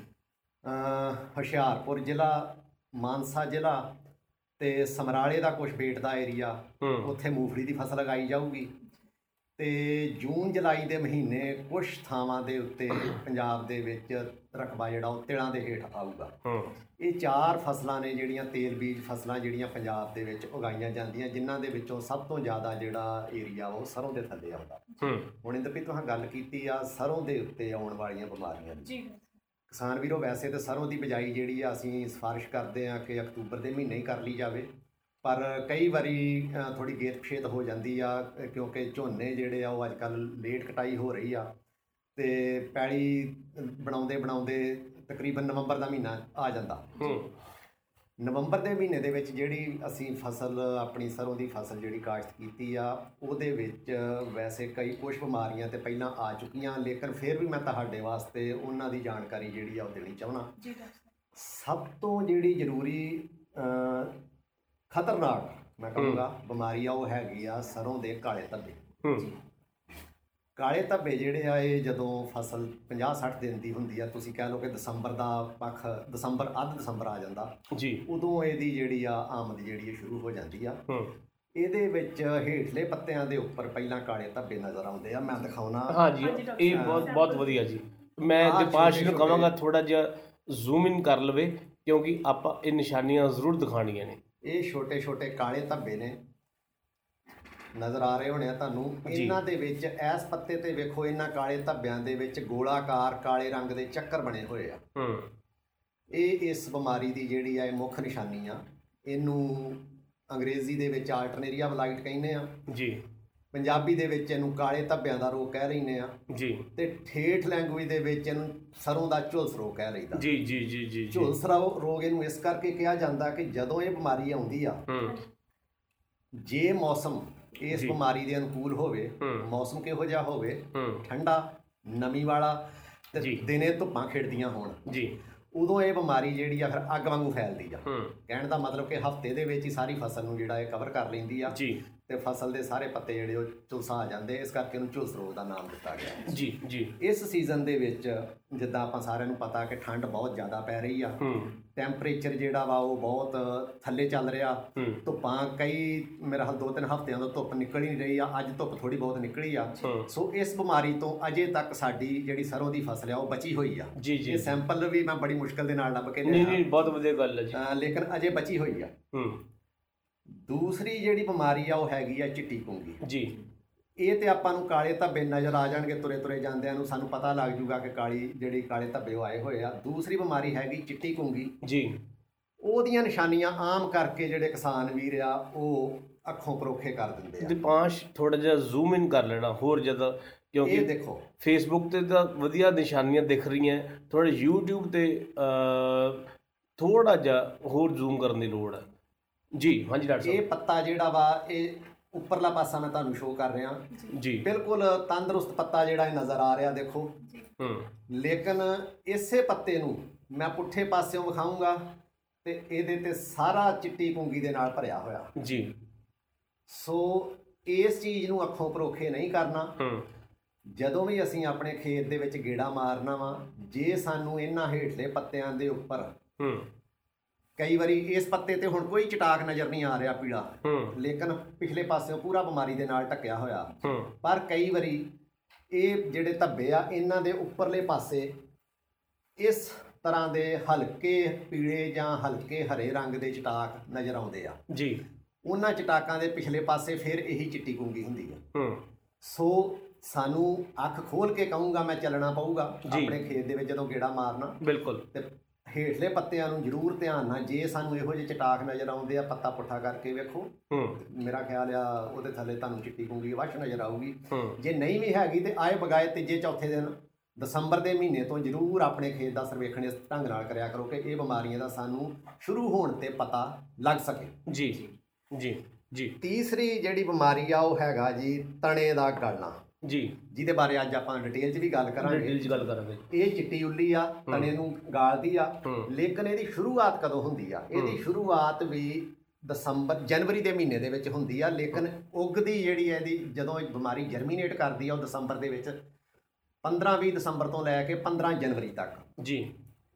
ਆਮ ਕਰਕੇ ਕਿਉਂਕਿ ਮੈਂ ਤਣੇ ਦੇ ਗਾਲੇ ਦੀ ਗੱਲ ਕਰ ਰਿਹਾ ਵਿਖਾ ਤੁਹਾਨੂੰ ਮੈਂ ਪਤਾ ਰਿਹਾ। ਜੀ ਜੀ। ਲੇਕਿਨ ਸ਼ੁਰੂਆਤ ਇਦਾਂ ਹੁੰਦੀ ਆ। ਜੀ। ਉੱਲੀ ਤੋਂ ਸ਼ੁਰੂਆਤ ਹੁੰਦੀ ਉੱਲੀ ਤੋਂ ਸ਼ੁਰੂਆਤ ਹੁੰਦੀ ਆ। ਪਹਿਲਾਂ ਇਹ ਉੱਲੀ ਦੇ ਜਿਹੜੇ ਕਣ ਨੇ ਜ਼ਮੀਨ 'ਚ ਪਏ ਉਹ ਉੱਗਦੇ ਨੇ। ਹਵਾ 'ਚ ਜਾਂਦੇ ਆ ਪੱਤਿਆਂ ਤੇ ਡਿੱਗਦੇ ਆ ਪੱਤਿਆਂ ਦੇ ਉੱਤੇ ਜਰਮੀਨੇਟ ਕਰਦੇ ਆ। ਤੇ ਫਿਰ ਹੌਲੀ ਹੌਲੀ ਉਹ ਪੱਤਾ ਜਦੋਂ ਇਦਾਂ ਦਾ ਹੁੰਦਾ ਤੇ ਇਹ ਚਲਦੀ ਚਲਦੀ ਉੱਲੀ ਤੁਸੀਂ ਦੇਖ ਰਹੇ ਹੋ। ਜੀ। ਇਹ ਇੱਥੇ ਤਣਾ ਸੀ। ਇਹ ਤਣੇ 'ਚ ਵੜ ਜਾਣੀ। ਹੂੰ ਹੂੰ ਹੂੰ ਤਣੇ 'ਚ ਵੜ ਕੇ ਨੇ ਤਣਾ ਗਾਲ ਦੇਣਾ ਤੇ ਸਾਡੇ ਫਸਲ ਜਿਹੜੀ ਡਿੱਗ ਪੈਣੀ ਆ ਨਾ ਉਹ 'ਚ ਦਾਣੇ ਬਣਨੇ ਆ ਭਰਨੇ ਨਹੀਂਗੇ ਇਹਦੇ ਬਾਰੇ ਡਿਟੇਲ 'ਚ ਗੱਲ ਕਰਾਂਗੇ। ਹਾਂ ਇਹਦਾ ਮਤਲਬ ਇਹ ਫਿਰ ਉਸ ਤੋਂ ਬਾਅਦ ਜ਼ਮੀਨ ਦੇ ਵਿੱਚ ਵੀ ਜਾ ਸਕਦੀ? ਬਿਲਕੁਲ ਬਿਲਕੁਲ। ਇਹ ਮੈਂ ਡਿਟੇਲ 'ਚ ਦੱਸੂਗਾ ਇਹਨੂੰ। ਜੀ ਜੀ ਜੀ। ਤੇ ਇਹ ਸੀਗੀਆਂ ਜਿਹੜੀਆਂ ਮੁੱਖ ਇਹਦੀਆਂ ਬਿਮਾਰੀਆਂ। ਜੀ। ਤੇ ਇਹਨਾਂ ਦਾ ਜੇ ਅਸੀਂ ਵੇਲੇ ਸਿਰ ਹੂੰ। ਆਪਾਂ ਸਰਵੇਖਣ ਕਰਦੇ ਰਵਾਂਗੇ ਸਾਨੂੰ ਇਹਨਾਂ ਬਿਮਾਰੀਆਂ ਦੀ ਸ਼ੁਰੂਆਤ ਕਦੋਂ ਹੋਈ? ਉਹ ਪਤਾ ਲੱਗੂਗਾ ਤੇ ਇਸ ਉਹਦੇ ਹਿਸਾਬ ਦੇ ਨਾਲ ਅਸੀਂ ਆਪਣੇ ਜਿਹੜੇ ਉਹਨੂੰ ਉਹਦਾ ਪ੍ਰਬੰਧਨ ਕਰਨਾ ਵਾ ਰੋਕਥਾਮ ਕਰਨੀ ਆ ਉਹ। ਅਸੀਂ ਸਹੀ ਤਰੀਕੇ ਦੇ ਨਾਲ ਜਿਹੜਾ ਕਰ ਸਕਦੇ ਹੂੰ ਡਾਕਟਰ ਸਾਹਿਬ ਹੁਣ ਆਪਾਂ ਅੱਗੇ ਗੱਲਬਾਤ ਫਿਰ ਤਣੇ ਦੇ ਗਾਲੇ ਬਾਰੇ ਅੱਗੇ ਕਰਦੇ ਜੀ। ਕਿ ਇਸ ਦੀ ਰੋਕਥਾਮ ਕਿਵੇਂ ਕੀਤੀ ਜਾ ਸਕਦੀ ਹੈ ਰੋਕਥਾਮ ਇੰਦਰਪ੍ਰੀਤ ਇਹਦੀ ਜਿੱਥੋਂ ਤੱਕ ਇਹਦੇ ਵਾਸਤੇ ਅਜੇ ਕੋਈ ਵੀ ਕੈਮੀਕਲ ਜਿਹੜਾ ਵਾ ਸਿਫਾਰਿਸ਼ ਨਹੀਂ ਕੀਤਾ ਗਿਆ। ਕਿਉਂਕਿ। ਜਿਹੜੇ ਕੈਮੀਕਲ ਸਿਫਾਰਿਸ਼ ਕੀਤੇ ਗਏ ਸੀ ਉਹ ਸੀਆਈਬੀ ਦੀ ਗਾਈਡਲਾਈਨਸ ਦੇ ਅੰਡਰ ਉਹ ਪੈਕੇਜ ਦੇ ਵਿੱਚੋਂ ਹਟਾ ਦਿੱਤੇ ਗਏ ਆ। ਲੇਕਿਨ ਇੱਕ ਰეკਮੈਂਡੇਸ਼ਨ ਅਸੀਂ ਪਿਛਲੇ ਸਾਲ ਦਿੱਤੀ ਸੀ ਇਹਦੇ ਵਾਸਤੇ। ਜੀ। ਇਹ ਬਿਮਾਰੀ ਜਿੱਦਾਂ ਮੈਂ ਪਹਿਲਾਂ ਦੱਸਿਆ ਕਿ ਇਸ ਇਹਦੇ ਇਸ ਬਿਮਾਰੀ ਦੇ ਕਣ ਜਿਹੜੇ ਆ ਜ਼ਮੀਨ 'ਚ ਪਏ ਹੁੰਦੇ ਆ। ਜੀ। ਉਹ ਦਸੰਬਰ ਦਾ ਲਾਸਟ ਜਿਹੜਾ ਪੰਦਰਵਾੜਾ ਦੂਸਰਾ ਪੰਦਰਵਾੜਾ ਵਾ ਉਸ। ਤੋਂ ਲੈ ਕੇ ਜਨਵਰੀ ਦੇ ਪਹਿਲੇ ਪੰਦਰਵਾੜੇ ਦੇ ਵਿੱਚ ਇਹਦੇ ਉਹ ਕਣ ਪੁੰਗਰਦੇ ਆ। ਜੀ। ਸੋ ਪੁੰਗਰਦੇ ਕਦੋਂ ਆ? ਜਦੋਂ ਬਹੁਤ ਜ਼ਿਆਦਾ ਠੰਡ ਹੋਵੇ ਮਿਨੀਮਮ ਟੈਂਪਰੇਚਰ 4 5 6 ਡਿਗਰੀ ਤੇ ਚੱਲ ਰਿਹਾ ਹੋਵੇ ਜਿੱਦਾਂ ਪਿਛੇ ਰਿਹਾ। ਹੂੰ। ਤੇ ਹਾਈਐਸਟ ਟੈਂਪਰੇਚਰ ਜਿਹੜਾ ਵਾ ਉਹ 20 22 ਤੱਕ ਵੀ ਹੋਵੇ ਕੋਈ ਕੋਈ ਗੱਲ ਨਹੀਂ। ਜੀ। ਅਸੀਂ ਇਹਨਾਂ ਦਿਨਾਂ ਦੇ ਵਿੱਚ ਕੋਰੇ ਤੋਂ ਬਚਾਉਣ ਵਾਸਤੇ ਜਾਂ ਫਸਲ ਦੀ ਲੋੜ ਮੁਤਾਬਕ ਜਿਹੜੀ ਆ ਸਿੰਚਾਈ ਕਰਦੇ ਆ ਫਸਲ ਦੀ। ਜਦੋਂ ਸਿੰਚਾਈ ਕਰਦੇ ਆ ਇੱਕ ਹਵਾ ਦੇ ਵਿੱਚ ਨਮੀ ਬਹੁਤ ਹੁੰਦੀ ਆ ਧੁੱਪਾਂ ਚੜ ਨਹੀਂ ਰਹੀਆਂ ਹਵਾ ਦੇ ਵਿੱਚ ਠੰਡ ਆ। ਉਦੋਂ ਇਹ ਜਿਹੜੇ ਦੇ ਬਿਮਾਰੀ ਦੇ ਕਣ ਆ ਉਹ ਜ਼ਮੀਨ ਦੇ ਵਿੱਚੋਂ ਨਿਕਲਦੇ ਆ। ਜਦੋਂ ਜ਼ਮੀਨ ਦੇ ਵਿੱਚੋਂ ਨਿਕਲਦੇ ਆ ਤੇ। ਫਿਰ ਉਹ ਪੱਤਿਆਂ ਤੇ ਅੱਗੇ ਜਾਂਦੇ ਆ। ਜੀ। ਸੋ ਕਿਸੇ ਵੀ ਚੀਜ਼ ਦੀ ਰੋਕਥਾਮ ਕਰਨੀ ਹੋਵੇ ਕਿਸੇ ਕੀੜੇ ਦੀ ਰੋਕਥਾਮ ਕਰਨੀ ਹੋਵੇ ਜਿਸ ਤਰ੍ਹਾਂ ਕੀੜਿਆਂ ਦੇ ਵਿੱਚ ਵੀ ਕਹਿੰਦੇ ਆ ਕਿ ਫਸਲੀ ਉਹਦੇ ਜੀਵਨ ਚੱਕਰ ਚੋਂ ਉਹ ਲਿੰਕ ਚੁਣੋ ਜਿਹੜਾ ਸਭ ਤੋਂ ਕਮਜ਼ੋਰ ਹੋਵੇ। ਬਿਲਕੁਲ ਜੀ। ਕਿਸੇ ਵੀ ਜੰਗ ਨੂੰ ਜਿੱਤਣ ਵਾਸਤੇ ਸਭ ਤੋਂ ਕਮਜ਼ੋਰ ਕੜੀ ਜਿਹੜੀ ਆ ਉਹਦੀ ਨਿਸ਼ਾਨਦੇਹੀ ਕੀਤੀ ਜਾਂਦੀ ਤਾਂ ਕਿ। ਉੱਥੇ ਹਮਲਾ ਕੀਤਾ ਜਾਵੇ। ਸੋ ਇਸੇ ਕ- ਕੀੜੀਆਂ ਕਹਿੰਦੇ ਆ ਕਿ ਪਹਿਲੇ ਸਟਾਰ ਤੇ ਕਰ ਦੋ ਦੂਜੇ ਸਟਾਰ ਤੇ ਕਰ ਦੋ ਕਿਉਂਕਿ ਜਦੋਂ ਭੱਬੂ ਕਿਤੇ ਜਰਾ ਵੱਡੇ ਹੋ ਜਾਂਦੇ ਫਿਰ ਦਵਾਈ ਜਿਹੜੀ ਆ ਛਿੜਕਾਅ ਅਸਰ ਨਹੀਂ ਕਰਦੀ। ਅਸਰ ਨਹੀਂ ਕਰਦੀ। ਬਿਲਕੁਲ ਜੀ। ਇਸੇ ਤਰ੍ਹਾਂ ਇਹਦੇ ਜੀਵਨ ਚੱਕਰ ਦੇ ਵਿੱਚ ਜਿਹੜਾ ਸਭ ਤੋਂ ਕਮਜ਼ੋਰ ਲਿੰਕ ਆ ਉਹ ਹੈਗਾ ਵਾ ਜਿਹੜੇ ਇਹਦੇ ਜ਼ਮੀਨ 'ਚ ਕਣ ਪਏ ਨੇ ਉਹਨਾਂ ਨੂੰ ਤੋੜਨਾ। ਜੀ। ਸੋ ਉਹ ਤੋੜਨਾ ਕਿਵੇਂ ਆ? ਜਿਹੜਾ ਅਸੀਂ ਪਾਣੀ ਹੂੰ। ਅ 25 ਦਸੰਬਰ ਤੋਂ ਲੈ ਕੇ ਵੱਡਾ ਦਿਨ ਕਹਿ ਲਓ। ਜੀ। ਵੱਡੇ ਦਿਨ ਤੋਂ ਲੈ ਕੇ 15 ਜਨਵਰੀ ਹੂੰ। ਦੇ ਵਿੱਚ ਕੋਈ ਪਾਣੀ ਨਹੀਂ ਲਾਉਣਾ। ਹੂੰ। ਉਹਦਾ ਕਾਰਨ ਇਹ ਆ ਕਿ ਜ਼ਮੀਨ 'ਚ ਖੁਸ਼ਕੀ ਹੋਊਗੀ। ਹੂੰ। ਇਸ ਬਿਮਾਰੀ ਦੇ ਜਿਹੜੇ ਕਣ ਆ ਉਹਨਾਂ ਦੀ ਜਰਮੀਨੇਸ਼ਨ ਨਹੀਂ ਹੋਊਗੀ। ਹੂੰ। ਜਰਮੀਨੇਸ਼ਨ ਨਹੀਂ ਹੋਊਗੀ ਤੇ ਉਹ ਕਣ ਹਵਾ 'ਚ ਨਹੀਂ ਜਾਣਗੇ ਪੱਤਿਆਂ ਤੇ ਨਹੀਂ ਆਉਣਗੇ ਤਣੇ ਤੇ ਨਹੀਂ ਆਉਣਗੇ। ਜੀ। ਸੋ ਮੋਰ ਦੈਨ 50% 50% ਤੋਂ ਜ਼ਿਆਦਾ ਅਸੀਂ ਉਹਨਾਂ ਨੂੰ ਉਗਣ ਸ਼ਕ ਉਹਨਾਂ ਨੂੰ ਅਗਾਉਣ ਤੋਂ ਹੀ ਜਦੋਂ ਅਸੀਂ ਰੋਕ ਲਿਆ ਤੇ ਇਹ ਬਿਮਾਰੀ 50% ਅਸੀਂ ਵੈਸੇ ਹੀ ਕੰਟਰੋਲ ਕਰ ਸਕਦੇ ਜੀ ਜੀ ਜੀ ਜੀ ਇਹੀ ਆਪਣੀ ਜਿਹੜੀ ਇਹ ਤਰਕੀਬ ਆ। ਇਹਨੂੰ ਅਸੀਂ ਹਰ ਸੀਜ਼ਨ ਹਰ ਫਸਲ ਫਸਲ ਦਰ ਫਸਲ ਹੂੰ। ਅਪਣਾਉਂਦੇ ਰਵਾਂਗੇ।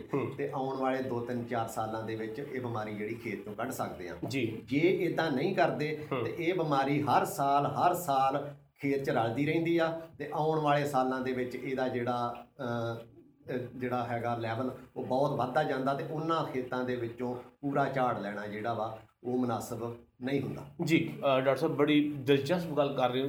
ਮੈਂ ਪਹਿਲੇ ਜਿਵੇਂ ਜ਼ਿਕਰ ਕੀਤਾ ਸੀ ਜਿਹੜਾ ਇਹ ਸਮਾਂ ਹੁਣ ਆਪਾਂ ਕਹੀਏ ਵੀ ਆ ਆਹ ਜਨਵਰੀ ਦਾ ਅਖੀਰਲਾ ਹਫਤਾ ਫਰਵਰੀ ਦਾ ਸਟਾਰਟ ਇਹ ਸਰਵੇਖਣ ਕਰਨਾ ਬਹੁਤ ਜ਼ਰੂਰੀ ਹੈ। ਸਰੋਂ ਦੇ ਲਈ ਖਾਸ ਕਰਕੇ ਆਪਾਂ ਜੇ ਗੱਲ ਕਰੀਏ ਪੀਲੀ ਗੁੰਗਦ ਦੀ ਡਾਕਟਰ ਅਮਰਜੀਤ ਗੱਲ ਕਰਕੇ ਗਏ ਇਹ ਇਹ ਸਮਾਂ ਸਰਵੇਖਣ ਕਰਨਾ ਬਹੁਤ ਬਹੁਤ ਜ਼ਿਆਦਾ ਜ਼ਰੂਰੀ ਹੈ ਤੇ ਇਹ ਤੁਸੀਂ ਗੱਲਾਂ ਧਿਆਨ ਰੱਖਣੀਆਂ। ਡਾਕਟਰ ਸਾਹਿਬ ਇੱਕ ਤੁਸੀਂ ਹੋਰ ਮੈਂ ਕਿਤੇ ਤੁਹਾਡਾ ਜ਼ਿਕਰ ਕਰ ਰਿਹਾ ਸੀਗਾ ਤੁਸੀਂ ਦੱਸ ਰਹੇ ਸੀ ਰੈਦਰ ਤੁਸੀਂ ਦੱਸ ਰਹੇ ਜਿਹੜੇ ਇਹਦੇ ਕੰਨ ਨੇ ਉਹ ਜ਼ਮੀਨ ਤੋਂ ਮੀਟਰ ਥੱਲੇ ਤੱਕ ਵੀ ਜਾ ਸਕਦੇ ਨੇ ਰੈਦਰ ਅ, ਉੱਪਰ ਤੱਕ। ਉੱਪਰ ਤੱਕ ਹਾਂਜੀ ਹਾਂਜੀ। ਮੈਂ ਹੁਣ ਇਹਦਾ ਕਿਸਾਨ ਵੀਰਾਂ ਨੂੰ ਪੂਰਾ ਇਹਨੂੰ। ਸਮਝਾਉਣਾ ਕਿ ਹੈ ਕੀ ਆ ਇਹ ਸਾਇੰਸ ਸਰਲ ਭਾਸ਼ਾ 'ਚ ਅਸੀਂ ਦੱਸਣ ਦੀ ਕੋਸ਼ਿਸ਼ ਕਰ ਰਹੇ ਹਾਂ ਇਹ ਜਿਹੜੇ ਇਹ ਜਿਹੜਾ ਹੁਣ ਉੱਲੀ ਲੱਗੀ ਆ ਜੀ ਜਦੋਂ ਇਹਦੇ ਕੋਲ ਆਪਣਾ ਭੋਜਨ ਜਿਹੜਾ ਇਹ ਖਤਮ ਹੋ ਗਿਆ ਇਸ ਉੱਲੀ ਕੋਲੋਂ। ਜਿਤਨਾ ਇਹ ਪੱਤਾ ਸੁੱਕ ਗਿਆ। ਹੁਣ ਇਸ ਉੱਲੀ ਕੋਲ ਆਪਣਾ ਭੋਜਨ ਨਹੀਂ ਹਾਂ ਇਹ ਉੱਲੀ ਹੁਣ ਭੋਜਨ ਖਤਮ ਕਰ ਚੁੱਕੀ ਆ ਇਸ ਕਰਕੇ ਇਹਨੂੰ ਲੱਗਦਾ ਕਿ ਮੇਰਾ ਜਿਹੜਾ ਹੁਣ ਖਾਤਮਾ ਹੋਣ ਵਾਲਾ। ਇਹ ਕੀ ਕਰਦੀ ਆ ਆਪਣੀ ਇਹ ਉੱਲੀ ਨੂੰ ਇਕੱਠਾ ਕਰਕੇ ਆਪਣੇ ਕਣ ਬਣਾ ਲੈਂਦੀ ਆ। ਮੋٹے ਮੋٹے ਚੂਹੇ ਦੀਆਂ ਮੇਂਗਣਾ ਵਰਗੇ ਕਾਲੇ ਰੰਗ ਦੇ ਕਣ ਹੁੰਦੇ ਆ। ਜੀ। ਉਹ ਤਣੇ ਦੇ ਵਿੱਚ ਵੀ ਦੇਖਣ ਨੂੰ ਮਿਲਦੇ ਆ ਪੱਤਿਆਂ ਤੇ ਵੀ ਦੇਖਣ ਨੂੰ ਮਿਲਦੇ ਆ। ਜਦੋਂ ਅਸੀਂ ਫਸਲ ਕੱਟਦੇ ਆ ਉਹ ਜ਼ਮੀਨ 'ਚ ਚਲੇ ਜਾਂਦੇ ਆ। ਜੀ ਜੀ ਜੀ। ਅੱਛਾ ਉਹ ਕਾਲੇ ਜਿਹੜੇ ਕਣ ਨੇ ਸਕਰੋਸ਼ੀਆ ਕਹਿੰਦੇ ਉਹਨਾਂ ਨੂੰ ਅੰਗਰੇਜ਼ੀ ਦੇ ਵਿੱਚ। ਜੀ। ਉਹ ਸਕਰੋਸ਼ੀਆ ਜ਼ਮੀਨ 'ਚ 8 ਤੋਂ ਲੈ ਕੇ ਮੈਕਸਿਮਮ ਕਹਿੰਦੇ ਕਿ 12 ਸਾਲ ਤੱਕ ਵੀ ਪਏ ਰਹਿਣ ਉਹਨਾਂ ਨੂੰ ਕੁਝ ਨਹੀਂ ਹੁੰਦਾ। ਜੀ। ਕਹਿਣ ਦਾ ਮਤਲਬ ਇਹ ਕਿ ਜੇ ਮੈਂ 5 ਸਾਲਾਂ ਬਾਅਦ ਵੀ ਸਰੋਂ ਦੀ ਫਸਲ ਬੀਜੂੰਗਾ ਜੀ ਤੇ ਪਾਣੀ ਲਾਉਂਗਾ ਮੌਸਮ ਅਨੁਕੂਲ ਹੋਊਗਾ ਤਾਂ ਉਹ ਬਿਮਾਰੀ ਜਿਹੜੀ ਆ ਉਹ ਫਿਰ ਜੰਮੂਗੀ ਜੀ ਜੀ ਅੱਛਾ ਜਦੋਂ ਇਹ ਸਕਰੋਸ਼ੀਆ ਜਿਹੜੇ ਆ। ਜ਼ਮੀਨ ਦੇ ਵਿੱਚ ਜਾਂਦੇ ਆ ਮੌਸਮ ਸਹੀ ਬਣਿਆ। ਇਹਨਾਂ ਨੇ ਇਹ ਜੰਮ ਪਏ ਜੀ। ਜਦੋਂ ਆਪਾਂ ਪਾਣੀ ਲਾਇਆ ਦਸੰਬਰ ਦੇ ਅਖੀਰ ਦੇ। ਹਫ਼ਤੇ ਦੇ ਵਿੱਚ ਇਹ ਜੰਮਦੇ ਆ ਜਦੋਂ ਜੰਮਦੇ ਆ ਕਿਸਾਨ ਵੀਰੋ ਤੇ ਇਹ ਛੋਟੀਆਂ ਛੋਟੀਆਂ ਖੁੰਬਾਂ ਹੂੰ ਖਾਕੀ ਰੰਗ ਦੀਆਂ ਖੁੰਬਾਂ ਜਿਨ੍ਹਾਂ ਨੂੰ ਅਸੀਂ ਨੰਗੀ ਅੱਖ ਦੇ ਨਾਲ ਅੱਖੋਂ ਪਰੋਖੇ ਕਰ ਜਾਂਦੇ ਆ ਨਹੀਂ ਸਾਨੂੰ ਨਜ਼ਰ ਨਹੀਂ ਆਉਂਦੀਆਂ ਕਿਉਂਕਿ ਸਰੋਂ ਦੀ ਫਸਲ ਵੱਡੀ ਹੁੰਦੀ ਆ ਅਸੀਂ ਉਸ ਵੇਲੇ ਤਰੇਲ ਦੇ ਵਿੱਚ ਵੜਨਾ ਵੀ ਜਿਹੜਾ ਵਾ ਸਾਨੂੰ ਠੀਕ ਨਹੀਂ ਲੱਗਦਾ। ਤੇ ਜੇ ਅਸੀਂ ਵੜਨਾ ਕਦੋਂ ਆ? ਜਦੋਂ ਸਾਨੂੰ ਪੱਤਿਆਂ ਦੇ ਉੱਪਰ ਇਹੋ ਜਿਹੇ ਨਿਸ਼ਾਨ ਜੀ। ਨਜ਼ਰ ਆਉਣੇ ਆ। ਹੂੰ। ਇਹਨਾਂ ਪੱਤਿਆਂ ਤੋਂ ਨਿਸ਼ਾਨੀ ਲੈ ਕੇ ਅਸੀਂ ਅੰਦਰ ਵੜਾਂਗੇ ਕਿ ਆਹ ਪੱਤੇ ਦੇ ਉੱਤੇ ਗਾਲਾ ਜਿਹਾ ਪਿਆ ਹੋਇਆ ਵਾ ਇਹਦਾ ਮਤਲਬ ਕਿ ਤਣੇ ਦਾ ਗਾਲਾ ਜਿਹੜਾ ਵਾ ਸਾਡੀ ਫਸਲ ਦੇ ਵਿੱਚ ਆਏਗਾ। ਜੀ ਬਿਲਕੁਲ। ਇਹ ਉੱਲੀ ਸਾਡੇ ਖੇਤ 'ਚ ਜੰਮ ਪਈ ਆ ਜੀ। ਤੇ ਸਾਨੂੰ ਉਹਦੇ ਕੰਟਰੋਲ ਵਾਸਤੇ ਹੁਣ ਅਗਾਊਂ ਹੀ ਚੁਕੰਨੇ ਹੋਣਾ ਪਊਗਾ। ਜਦੋਂ ਇਹੋ ਜਿਹੇ ਪੱਤੇ ਨਜ਼ਰ ਆਉਣਗੇ ਖੇਤ ਦੇ ਵਿੱਚ ਵੜੋ। ਹੂੰ। ਹੇਠਾਂ ਜ਼ਮੀਨ ਦੇ ਵਿੱਚ ਨਿਗਾਹ ਲਾ ਕੇ ਵੇਖੋ ਤੁਹਾਨੂੰ ਬਹੁਤ ਛੋਟੀਆਂ-ਛੋਟੀਆਂ ਖੁੰਬਾਂ ਜਿਨ੍ਹਾਂ ਦਾ ਸਾਈਜ਼ ਜਿਹੜਾ ਵਾ ਛਤਰੀ ਦਾ ਸਾਈਜ਼ ਜ਼ਿਆਦਾ ਤੋਂ ਜ਼ਿਆਦਾ ਅੱਧਾ ਸੈਂਟੀਮੀਟਰ ਜਾਂ ਜੀ। 7 ਮਿਲੀਮੀਟਰ ਤੱਕ ਹੋ ਸਕਦਾ ਇਹ ਤੋਂ ਜ਼ਿਆਦਾ ਨਹੀਂ। ਤੇ ਉਹ ਬਿਲਕੁਲ ਜ਼ਮੀਨ ਦੇ ਨਾਲ ਜੁੜੀਆਂ ਹੁੰਦੀਆਂ। ਜੀ। ਉਹ ਖੁੰਬਾਂ ਜਦੋਂ 5 7 8 ਦਿਨ ਦੀਆਂ ਹੋ ਜਾਂਦੀਆਂ ਨੇ ਉਹ ਫਟਦੀਆਂ ਨੇ। ਆਪਣੀ ਮੈਚੁਰਿਟੀ ਤੇ ਆਣ ਕੇ ਜਦੋਂ ਜਵਾਨ ਹੋ ਜਾਂਦੀਆਂ ਉਹ ਫਟਦੀਆਂ ਨੇ। ਜਦੋਂ ਫਟਦੀਆਂ ਨੇ ਇੱਕ ਖੁੰਬ ਦੇ ਵਿੱਚੋਂ ਹਜ਼ਾਰਾਂ ਲੱਖਾਂ ਦੀ ਤਦਾਦ ਦੇ ਵਿੱਚ ਬਿਮਾਰੀ ਦੇ ਕਣ ਹਵਾ 'ਚ ਉੱਡਦੇ ਆ ਇੰਨੇ ਪ੍ਰੈਸ਼ਰ ਦੇ ਨਾਲ ਉੱਡਦੇ ਨੇ ਉਹ ਕਿ ਉਹ ਹਵਾ ਦੇ ਵਿੱਚ 2 3 4 ਮੀਟਰ ਤੱਕ ਵੀ ਜਾ ਸਕਦੇ ਆ। ਜੀ। ਜਦੋਂ ਹਵਾ ਦੇ ਵਿੱਚ ਜਾਂਦੇ ਆ ਤੇ ਕਿਉਂਕਿ ਇਹਨਾਂ ਦਿਨਾਂ ਦੇ ਵਿੱਚ ਸਰੋਂ ਦੇ ਵਿੱਚ ਫੁੱਲ ਖਿੜੇ ਹੁੰਦੇ ਆ। ਉਹ ਕਣ ਜਿਹੜੇ ਆ ਕੁਝ ਫੁੱਲਾਂ ਦੀਆਂ ਪੱਤੀਆਂ ਤੇ ਡਿੱਗਦੇ ਆ। ਕੁਝ ਇਦਾਂ ਪੱਤਿਆਂ ਦੇ ਉੱਤੇ ਡਿੱਗਦੇ ਆ। ਜਿਹੜੇ ਪੱਤਿਆਂ ਤੇ ਡਿੱਗਦੇ ਆ ਉਹ ਜਰਮੀਨੇਟ ਕਰਨ ਦੀ ਕੋਸ਼ਿਸ਼ ਕਰਦੇ ਕਿਉਂਕਿ ਪੱਤਿਆਂ ਦੇ ਉੱਪਰ ਤਰੇਲ ਪਈ ਹੁੰਦੀ ਆ। ਤਰੇਲ 2-3 ਦਿਨ ਤਰੇਲ ਜੇ ਉਹ ਪੱਤੇ ਜਿਹੜੇ ਉਹਨਾਂ ਤੇ ਮੌਇਸਚਰ ਪੂਰਾ ਬਣਿਆ ਰਹੇ ਤੇ ਜੰਮ ਪੈਂਦੇ ਆ। ਜਿਹੜੇ ਕਣ ਜਿਹੜੇ ਉਹ ਪੱਤੀਆਂ ਦੇ ਉੱਪਰ ਡਿੱਗਦੇ ਆ ਫੁੱਲਾਂ ਤੇ ਡਿੱਗਦੇ ਹੁਣ ਫੁੱਲਾਂ ਦੇ ਵਿੱਚ ਕੀ ਆ? ਫੁੱਲਾਂ ਦੇ ਉੱਤੇ ਸ਼ਹਿਦ ਦੀਆਂ ਮੱਖੀਆਂ ਕਿਉਂ ਆਉਂਦੀਆਂ? ਕਿਉਂਕਿ ਉਹਨਾਂ ਦੇ ਵਿੱਚ ਸ਼ਹਿਦ ਹੁੰਦਾ। ਸ਼ਹਿਦ ਕੀ ਆ? ਇੱਕ એનર્ਜੀ ਦਾ ਸੋਰਸ ਆ। ਜਿਹੜੇ ਕਣ ਫੁੱਲਾਂ ਦੀਆਂ ਪੱਤੀਆਂ ਤੇ ਡਿੱਗਦੇ ਨੇ। ਉਹਨਾਂ ਉਹ ਜੰਮਦੇ ਤੇ ਉੱਥੇ ਵੀ ਆ ਲੇਕਿਨ ਉਹਨਾਂ ਨੂੰ ਜਿੰਦਾ ਰਹਿਣਾ ਬਹੁਤ ਸਖਾਲਾ ਹੋ ਜਾਂਦਾ ਕਿਉਂਕਿ ਉਹਨਾਂ ਕੋਲ ਭਰਪੂਰ ਮਾਤਰਾ ਦੇ ਵਿੱਚ ਆਪਣਾ ਭੋਜਨ ਜਿਹੜਾ ਮੌਜੂਦ ਹੁੰਦਾ। ਤੀਜੇ ਚੌਥੇ ਦਿਨ ਉਹ ਪੱਤੀਆਂ ਜਿਹੜੀਆਂ ਵਾ ਉੱਪਰੋਂ ਜਦੋਂ ਫਲੀ ਬਣਨੀ ਸ਼ੁਰੂ ਹੁੰਦੀਆਂ ਉਹ ਪੱਤੀਆਂ ਜਿਹੜੀਆਂ ਘਿਰ ਜਾਂਦੀਆਂ ਨੇ ਕੁਝ। ਜ਼ਮੀਨ ਤੇ ਡਿੱਗ ਪੈਂਦੀਆਂ ਕੁਝ ਪੱਤਿਆਂ ਤੇ ਘਿਰ ਜਾਂਦੀਆਂ ਨੇ। ਕਿਉਂਕਿ ਉਹਨਾਂ ਦੇ ਕੋਲ ਆਪਣਾ ਭੋਜਨ ਹੈਗਾ। ਉਹਨਾਂ ਦੇ ਉੱਪਰ ਜਿਹੜੀ ਇਹ ਚਿੱਟੀ ਉੱਲੀ ਆ ਜਦੋਂ ਕਣ ਜੰਮਦੇ ਨੇ ਚਿੱਟੀ ਉੱਲੀ ਜਿਹੜੀ ਆ ਵੱਡੀ ਹੋਣੀ ਸ਼ੁਰੂ ਹੋ ਜਾਂਦੀ ਹੈ ਜੀ। ਫਿਰ ਪੱਤੇ ਨੂੰ ਹੌਲੀ ਹੌਲੀ ਢੱਕ ਲੈਂਦੀ ਆ ਇਹ। ਸਾਰੀ ਉੱਲੀ ਆ ਗਈ ਇੱਥੋਂ ਵੜਦੀ ਵੜਦੀ ਜਿਹੜੀ ਆ ਇੱਥੇ ਐ ਕਰਕੇ ਤਣਾ ਲੱਗਾ ਹੋਇਆ ਇੱਥੋਂ ਵਿੱਚ ਵੜ ਜਾਣੀ ਹੈ। ਠੀਕ ਹੈ ਜੀ। ਇੱਥੋਂ ਵਿੱਚ ਵੜ ਗਈ ਜਦੋਂ ਫਸਲ ਤਾਂ ਅੱਗੇ ਅੱਗੇ ਚੱਲੀ ਜਾਣੀ ਹਾਂ। ਅੱਛਾ ਇਹ ਜਦੋਂ ਇਹ ਫਸਲ ਵਿੱਚ ਉਹਦੇ ਵਿੱਚ ਵੜ ਜਾਂਦੀ ਹੈ ਤਣੇ ਦੇ ਵਿੱਚ ਇਹ ਪੱਤੇ ਤੇ ਗਲ ਗਏ। ਜੀ। ਜਦੋਂ ਤਣੇ ਦੇ ਵਿੱਚ ਵੜ ਜਾਂਦੀ ਆ ਤਣੇ ਦੇ ਸਿਸਟਮ ਦੇ ਵਿੱਚ ਜਿੱਥੋਂ ਉਹਨੇ ਪਾਣੀ ਆਪਣੀ ਖੁਰਾਕ ਪੌਦੇ ਨੇ ਲੈਣੀ ਆ ਉਹਨੂੰ ਇਹ ਬੰਦ ਕਰ ਦਿੰਦੀ ਆ। ਆਪ ਉਹਦੀ ਜਗ੍ਹਾ ਲੈ ਲੈਂਦੀ ਆ ਉਹਨੇ। ਚੈਨਲ ਦੀ ਆਪ ਭਰ ਲੈਂਦੀ ਆ ਉਹਨਾਂ ਨੂੰ। ਇਹਦਾ ਮਤਲਬ ਕਿ ਸਾਡੇ ਉੱਪਰ ਫਲੀਆਂ ਨੂੰ ਜਾਂ ਪੱਤਿਆਂ ਨੂੰ ਫਿਰ ਜਿਹੜੀ ਆ ਜਿਹੜੀ ਖੁਰਾਕ ਆ ਉਹ ਨਹੀਂ ਮਿਲਦੀ। ਜੀ। ਇਹ ਜਦੋਂ ਇਹੋ ਜਿਹੇ ਬੂਟੇ ਜਿਹੜੇ ਬਿਮਾਰ ਬੂਟੇ ਨੇ ਉਹ ਪੀਲੇ ਹੋਣੇ ਸ਼ੁਰੂ ਹੋ ਜਾਂਦੇ ਆ ਕਿਉਂਕਿ ਉਹਨਾਂ ਨੂੰ ਖੁਰਾਕ ਨਹੀਂ ਮਿਲ ਰਹੀ ਮਰਝਾਉਣੇ ਸ਼ੁਰੂ ਹੋ ਜਾਂਦੇ ਆ ਤੇ ਚਿੱਟੇ ਚਿੱਟੇ ਨਜ਼ਰ ਆਉਣੇ ਸ਼ੁਰੂ ਹੋ ਜਾਂਦੇ ਸੋ ਫਰਵਰੀ ਦਾ ਮਹੀਨਾ ਕਿਉਂ ਜ਼ਰੂਰੀ ਆ? ਕਿਉਂਕਿ ਇਹ ਜਿਹੜੇ ਪੌਦੇ ਆ ਇਹ ਤੁਹਾਨੂੰ ਬਿਲਕੁਲ ਸਿੱਧੇ। ਕਿਉਂਕਿ ਉਹਨਾਂ ਦੀਆਂ ਫਲੀਆਂ ਦੇ ਵਿੱਚ ਕੋਈ ਦਾਣਾ ਨਹੀਂ ਭਰਿਆ ਹੋਊਗਾ। ਹੂੰ। ਦੂਰੋਂ ਚਿੱਟੇ ਨਜ਼ਰ ਆਉਣਗੇ। ਸਿੱਧੇ ਨਜ਼ਰ ਆਉਣਗੇ ਪੱਤੇ ਜਿਹੜੇ ਆ ਉਹਨਾਂ ਦੇ ਕਮਲਾਏ ਹੋਏ ਨਜ਼ਰ ਆਉਣਗੇ। ਇਹੋ ਜਿਹੇ ਬੂਟਿਆਂ ਦੀ ਪਛਾਣ ਕਰਕੇ। ਇਹਨਾਂ ਨੂੰ ਜ਼ਮੀਨ ਦੇ ਵਿੱਚੋਂ ਹੀ ਪੁੱਟ ਲਓ। ਹੂੰ। ਡੂੰਘੇ ਫੁੱਟ ਸਵਾ ਫੁੱਟ ਡੂੰਘੇ ਜਿਹੜੇ ਆ ਇਹਨਾਂ ਨੂੰ ਦਬਾ ਦਿਓ। ਤਾਂ ਕਿ ਇਹਨਾਂ ਬੂਟਿਆਂ ਦੇ ਵਿੱਚੋਂ ਜਿਹੜਾ ਬਿਮਾਰੀ ਦਾ ਅਗਲਾ ਜੀਵਨ ਚੱਕਰ ਸ਼ੁਰੂ ਹੋਣ ਵਾਲਾ। ਉਹਨੂੰ ਖਤਮ ਕੀਤਾ ਜਾ ਸਕੇ। ਅੱਛਾ। ਜੀ। ਤੇ ਫਿਰ ਵੀ ਜਿਹੜੇ ਕਈ ਬੂਟੇ ਰਹਿ ਜਾਂਦੇ ਆ ਕਈ ਵਾਰੀ ਸਾਨੂੰ ਨਜ਼ਰ ਅੱਖੋਂ ਪਰੋਖੇ ਹੋ ਜਾਂਦੇ ਜੀ। ਬਿਲਕੁਲ ਬਿਲਕੁਲ। ਜਦੋਂ ਉਹ ਤਣਿਆਂ ਦੇ ਵਿੱਚ ਉੱਲੀ ਜੰਮ ਜਾਂਦੀ ਆ ਉਹੋ ਜਿਹੇ ਬੂਟੇ ਆ ਜਦੋਂ ਅਸੀਂ ਕੱਟਦੇ ਆ ਉਹਨਾਂ ਤਣਿਆਂ ਦੇ ਵਿੱਚ ਉਹ ਫਿਰ ਕਾਲੇ ਰੰਗ ਦੇ ਜਿਹੜੇ ਸਕਰੋਸ਼ੀਆ ਉਹ ਬਣੇ ਹੁੰਦੇ ਆ। ਜਦੋਂ ਕੱਟਦੇ ਆ ਉਹ ਸਕਰੋਸ਼ੀਆ ਫਿਰ ਜ਼ਮੀਨ ਤੇ ਡਿੱਗ ਪੈਂਦੇ ਆ। ਜੀ। ਫਿਰ ਅਗਲੇ ਸਾਲ ਉਹ ਕਈ ਵਾਰੀ ਬੀਜ ਵੀ ਰਲ ਜਾਂਦੇ ਆ। ਜ਼ਮੀਨ ਦੇ ਵਿੱਚ ਤਾਂ ਹੁੰਦੇ ਆ ਬੀਜ ਵੀ ਰਲ ਜਾਂਦੇ। ਜਦੋਂ ਬੀਜ ਰਲ ਜਾਂਦੇ ਆ ਬੀਜ ਇੱਕ ਕਿਸਾਨ ਜਾਂ ਕਿ ਕੋਈ ਦੁਕਾਨਦਾਰ ਖਰੀਦ ਮਤਲਬ ਦੁਕਾਨਦਾਰ ਤੋਂ ਖਰੀਦ ਕੇ ਕਿਤੇ ਹੋਰ ਜਾਂਦਾ ਇਸ ਤਰ੍ਹਾਂ ਇਹ ਬਿਮਾਰੀ ਇੱਕ ਏਰੀਏ ਤੋਂ ਦੂਸਰੇ ਏਰੀਏ ਤੱਕ ਵੀ ਜਿਹੜਾ ਆਪਣਾ ਟਰੈਵਲ ਕਰਦੀ ਆ। ਜੀ। ਤੇ ਜ਼ਮੀਨ ਦੇ ਵਿੱਚ ਪਏ ਜਦੋਂ ਫਿਰ ਅਗਲੇ ਸਾਲ ਆਪਾਂ ਫਸਲ ਬੀਜਾਂਗੇ ਤੇ ਉੱਥੇ ਫਿਰ ਜੰਮਣਗੇ ਤੇ ਇਹਦਾ ਜੀਵਨ ਚੱਕਰ ਜਿਹੜਾ ਐਦਾਂ ਹੀ ਚੱਲਦਾ ਰਹੂਗਾ। ਕੰਟਰੋਲ ਹੁਣ ਇਹੀ ਆ ਕਿ ਉਹ ਪੌਦੇ ਪੱਟੋ ਜ਼ਮੀਨ 'ਚ ਦਬਾਓ। 25 ਨਵੰਬਰ ਤੋਂ ਲੈ 25 ਦਸੰਬਰ ਤੋਂ ਲੈ ਕੇ ਵੱਡੇ ਦਿਨ ਤੋਂ ਲੈ ਕੇ 15 ਜਨਵਰੀ ਤੱਕ ਪਾਣੀ ਨਾ ਲਾਓ। ਖੁਸ਼ਕ ਰੱਖੋ ਜ਼ਮੀਨ। ਤਾਂ ਕਿ ਜਿਹੜੇ ਦੇ ਐਪੋਥੀਸ਼ੀਆ ਵਾ ਛੋਟੀਆਂ ਖੁੰਬਾਂ ਜਿਨ੍ਹਾਂ ਨੂੰ ਜਿਹੜੀਆਂ ਛੋਟੀਆਂ ਖੁੰਬਾਂ ਉਹਨਾਂ ਦੀ ਜਰਮੀਨੇਸ਼ਨ ਨਾ ਹੋਵੇ। ਜੀਵਨ ਚੱਕਰ ਤੋੜੀਏ ਤੇ 2-3 ਸਾਲ ਇਸ ਚੀਜ਼ ਦੀ ਪ੍ਰੈਕਟਿਸ ਕਰੀਏ ਤਾਂ ਕਿ ਆਉਣ ਵਾਲੇ ਸਮੇਂ ਦੇ ਵਿੱਚ ਸਾਡੇ ਖੇਤ ਦੇ ਵਿੱਚੋਂ ਇਹ ਬਿਮਾਰੀ ਦੀ ਜਿਹੜੀ ਜੜ ਆ ਉਹ ਖਤਮ ਕੀਤੀ ਜਾ ਸਕੇ। ਬੜੀਆਂ ਬੜੀਆਂ ਵੱਡਮੁੱਲੀਆਂ ਗੱਲਾਂ ਵੀ ਡਾਕਟਰ ਸਾਹਿਬ ਸਾਡਾ ਸਾਂਝੀਆਂ ਕਰ ਰਹੇ ਨੇ। ਡਾਕਟਰ ਸਾਹਿਬ ਬੜੀ ਖੁਸ਼ੀ ਹੈ ਚਲੋ ਵੀ ਤੁਸੀਂ ਜੋ ਦੱਸ ਰਹੇ ਹੋ ਸਾਰਾ ਕੁਝ ਵੀ ਨੋਟ ਵੀ ਕਰ ਰਹੇ ਹੋਣਗੇ ਸਾਡੇ ਸਾਥੀ। ਇਹ ਸਾਡੇ ਕੋਲ ਫਰਵਰੀ ਦਾ ਜੋ ਇਸ਼ੂ ਹੈ ਪ੍ਰੋਗਰੈਸਿਵ ਫਾਰਮਿੰਗ ਜੋ ਸਾਡਾ ਮਾਸਕ ਰਸਾਲਾ ਹੈ ਚੰਗੀ ਖੇਤੀ ਸਾਡਾ ਪੰਜਾਬੀ ਸ਼ਬਦ ਆ ਉਹ ਵੀ ਮਾਸਕ ਰਸਾਲਾ ਹੈ, ਇਹ ਸਾਡੇ ਕੋਲ ਆ ਚੁੱਕਾ ਹੈ। ਖੁਸ਼ੀ ਵਾਲੀ ਗੱਲ ਹੈ 26 27 28 ਨੂੰ ਅਸੀਂ ਇਹ ਪੋਸਟ ਕਰ ਦੇਣਾ ਹੈ। ਡਾਕਟਰ ਸਾਹਿਬ ਇਹਦੇ ਵਿੱਚ ਕੀ ਤੁਸੀਂ ਕੋਈ ਲੇਖ ਵਗੈਰਾ ਵੀ ਛਾਪਦੇ ਰਹਿੰਦੇ ਆ ਵੀ ਜਿਹੜਾ ਅਵੇਅਰ ਕਰਨ ਦੇ ਲਈ ਦੱਸਣ ਦੇ ਲਈ ਜਾਗਰਕ ਕਰਨ ਦੇ ਲਈ? ਵੀਰੋ ਮੈਂ ਇਸੇ ਬਿਮਾਰੀ ਦੀ ਬਾਬਤ ਹੀ ਖਾਸ ਕਰਕੇ ਇਹ ਲੇਖ ਲਿਖਿਆ ਸੀਗਾ। ਮੈਂ ਅੱਜ ਹੀ ਇਹ ਸਾਡਾ ਰਸਾਲਾ ਆਇਆ ਫਰਵਰੀ ਵਾਲਾ ਤੇ ਮੈਂ ਤਾਂ ਹੀ ਡਾਕਟਰ ਸਾਹਿਬ ਕੋਲੋਂ ਵੀ ਤੁਹਾਨੂੰ ਦਿਖਾਉਣਾ ਚਾਹੁੰਦਾ ਸੀ ਕਿਉਂਕਿ ਲੇਖ ਵੀ ਡਾਕਟਰ ਸਾਹਿਬ ਨੇ ਲਿਖਿਆ। ਇਹ ਡਾਕਟਰ ਸਾਹਿਬ ਲੇਖ ਪਰ ਦੱਸਿਓ ਜੀ। ਇਹਦੇ ਵਿੱਚ management of stem rot and ਏਫਡ ਤੇਲਾ। ਇਹਦੀ ਅਸੀਂ ਕਿਵੇਂ ਮੈਨੇਜਮੈਂਟ ਕਰਨੀ ਆ ਇਸ। ਲੇਖ ਦੇ ਵਿੱਚ ਇਹੀ ਲਿਖਿਆ। ਇਹ ਫੋਟੋ ਜੇ ਅਸੀਂ ਵੇਖੀਏ ਤੇ ਤਣੇ ਦਾ ਗਾਲਾ ਜਿਹੜਾ ਇਹ ਫਸਲ ਇਹ ਮੇਨ ਬਿਮਾਰੀ ਆ। ਜੀ। ਇਦਾਂ ਇਹ ਤਣੇ ਜਿਹੜੇ ਆ ਗਲ ਜਾਂਦੇ ਇਥੋਂ ਟੁੱਟ ਜਾਂਦੇ ਆ ਦਾਣਿਆਂ ਫਲੀਆਂ ਦੇ ਵਿੱਚ ਦਾਣੇ ਨਹੀਂ ਭਰਦੇ ਜੇ ਭਰਦੇ ਵੀ ਆ ਉਹ ਮੁਚੜੇ ਹੋਏ ਹੁੰਦੇ ਉਹਨਾਂ 'ਚ ਤੇਲ ਨਹੀਂ ਹੁੰਦਾ। ਜੀ ਜੀ। ਇਸ ਇਸੇ ਸਾਰੇ ਬਾਬਤ ਤੇਲੇ ਨੂੰ ਅਸੀਂ ਕਿਵੇਂ ਕੰਟਰੋਲ ਕਰਨਾ। ਇਹ ਪੰਜਾਬੀ ਦੇ ਵਿੱਚ ਵੀ ਡਾਕਟਰ ਸਾਹਿਬ ਦਿੱਤਾ ਵਾ ਇਹ ਆ। ਪੰਜਾਬੀ ਦਾ ਹੁਣੇ ਘੰਟੇ ਨੂੰ ਪਹੁੰਚ ਜਾਣਾ। ਤੇ ਇਹਨੂੰ ਜ਼ਰੂਰ ਪੜੋ ਤਾਂ ਕਿ ਇਹ ਬਿਮਾਰੀ ਜਿਹੜੀ ਆ ਸਾਡੇ ਖੇਤ 'ਚ ਵਧੇ ਨਾ ਇਹਨੂੰ ਹੂੰ। ਹੌਲੀ ਹੌਲੀ ਘਟਾਈਏ। ਜੀ ਜੀ ਜੀ ਜੀ।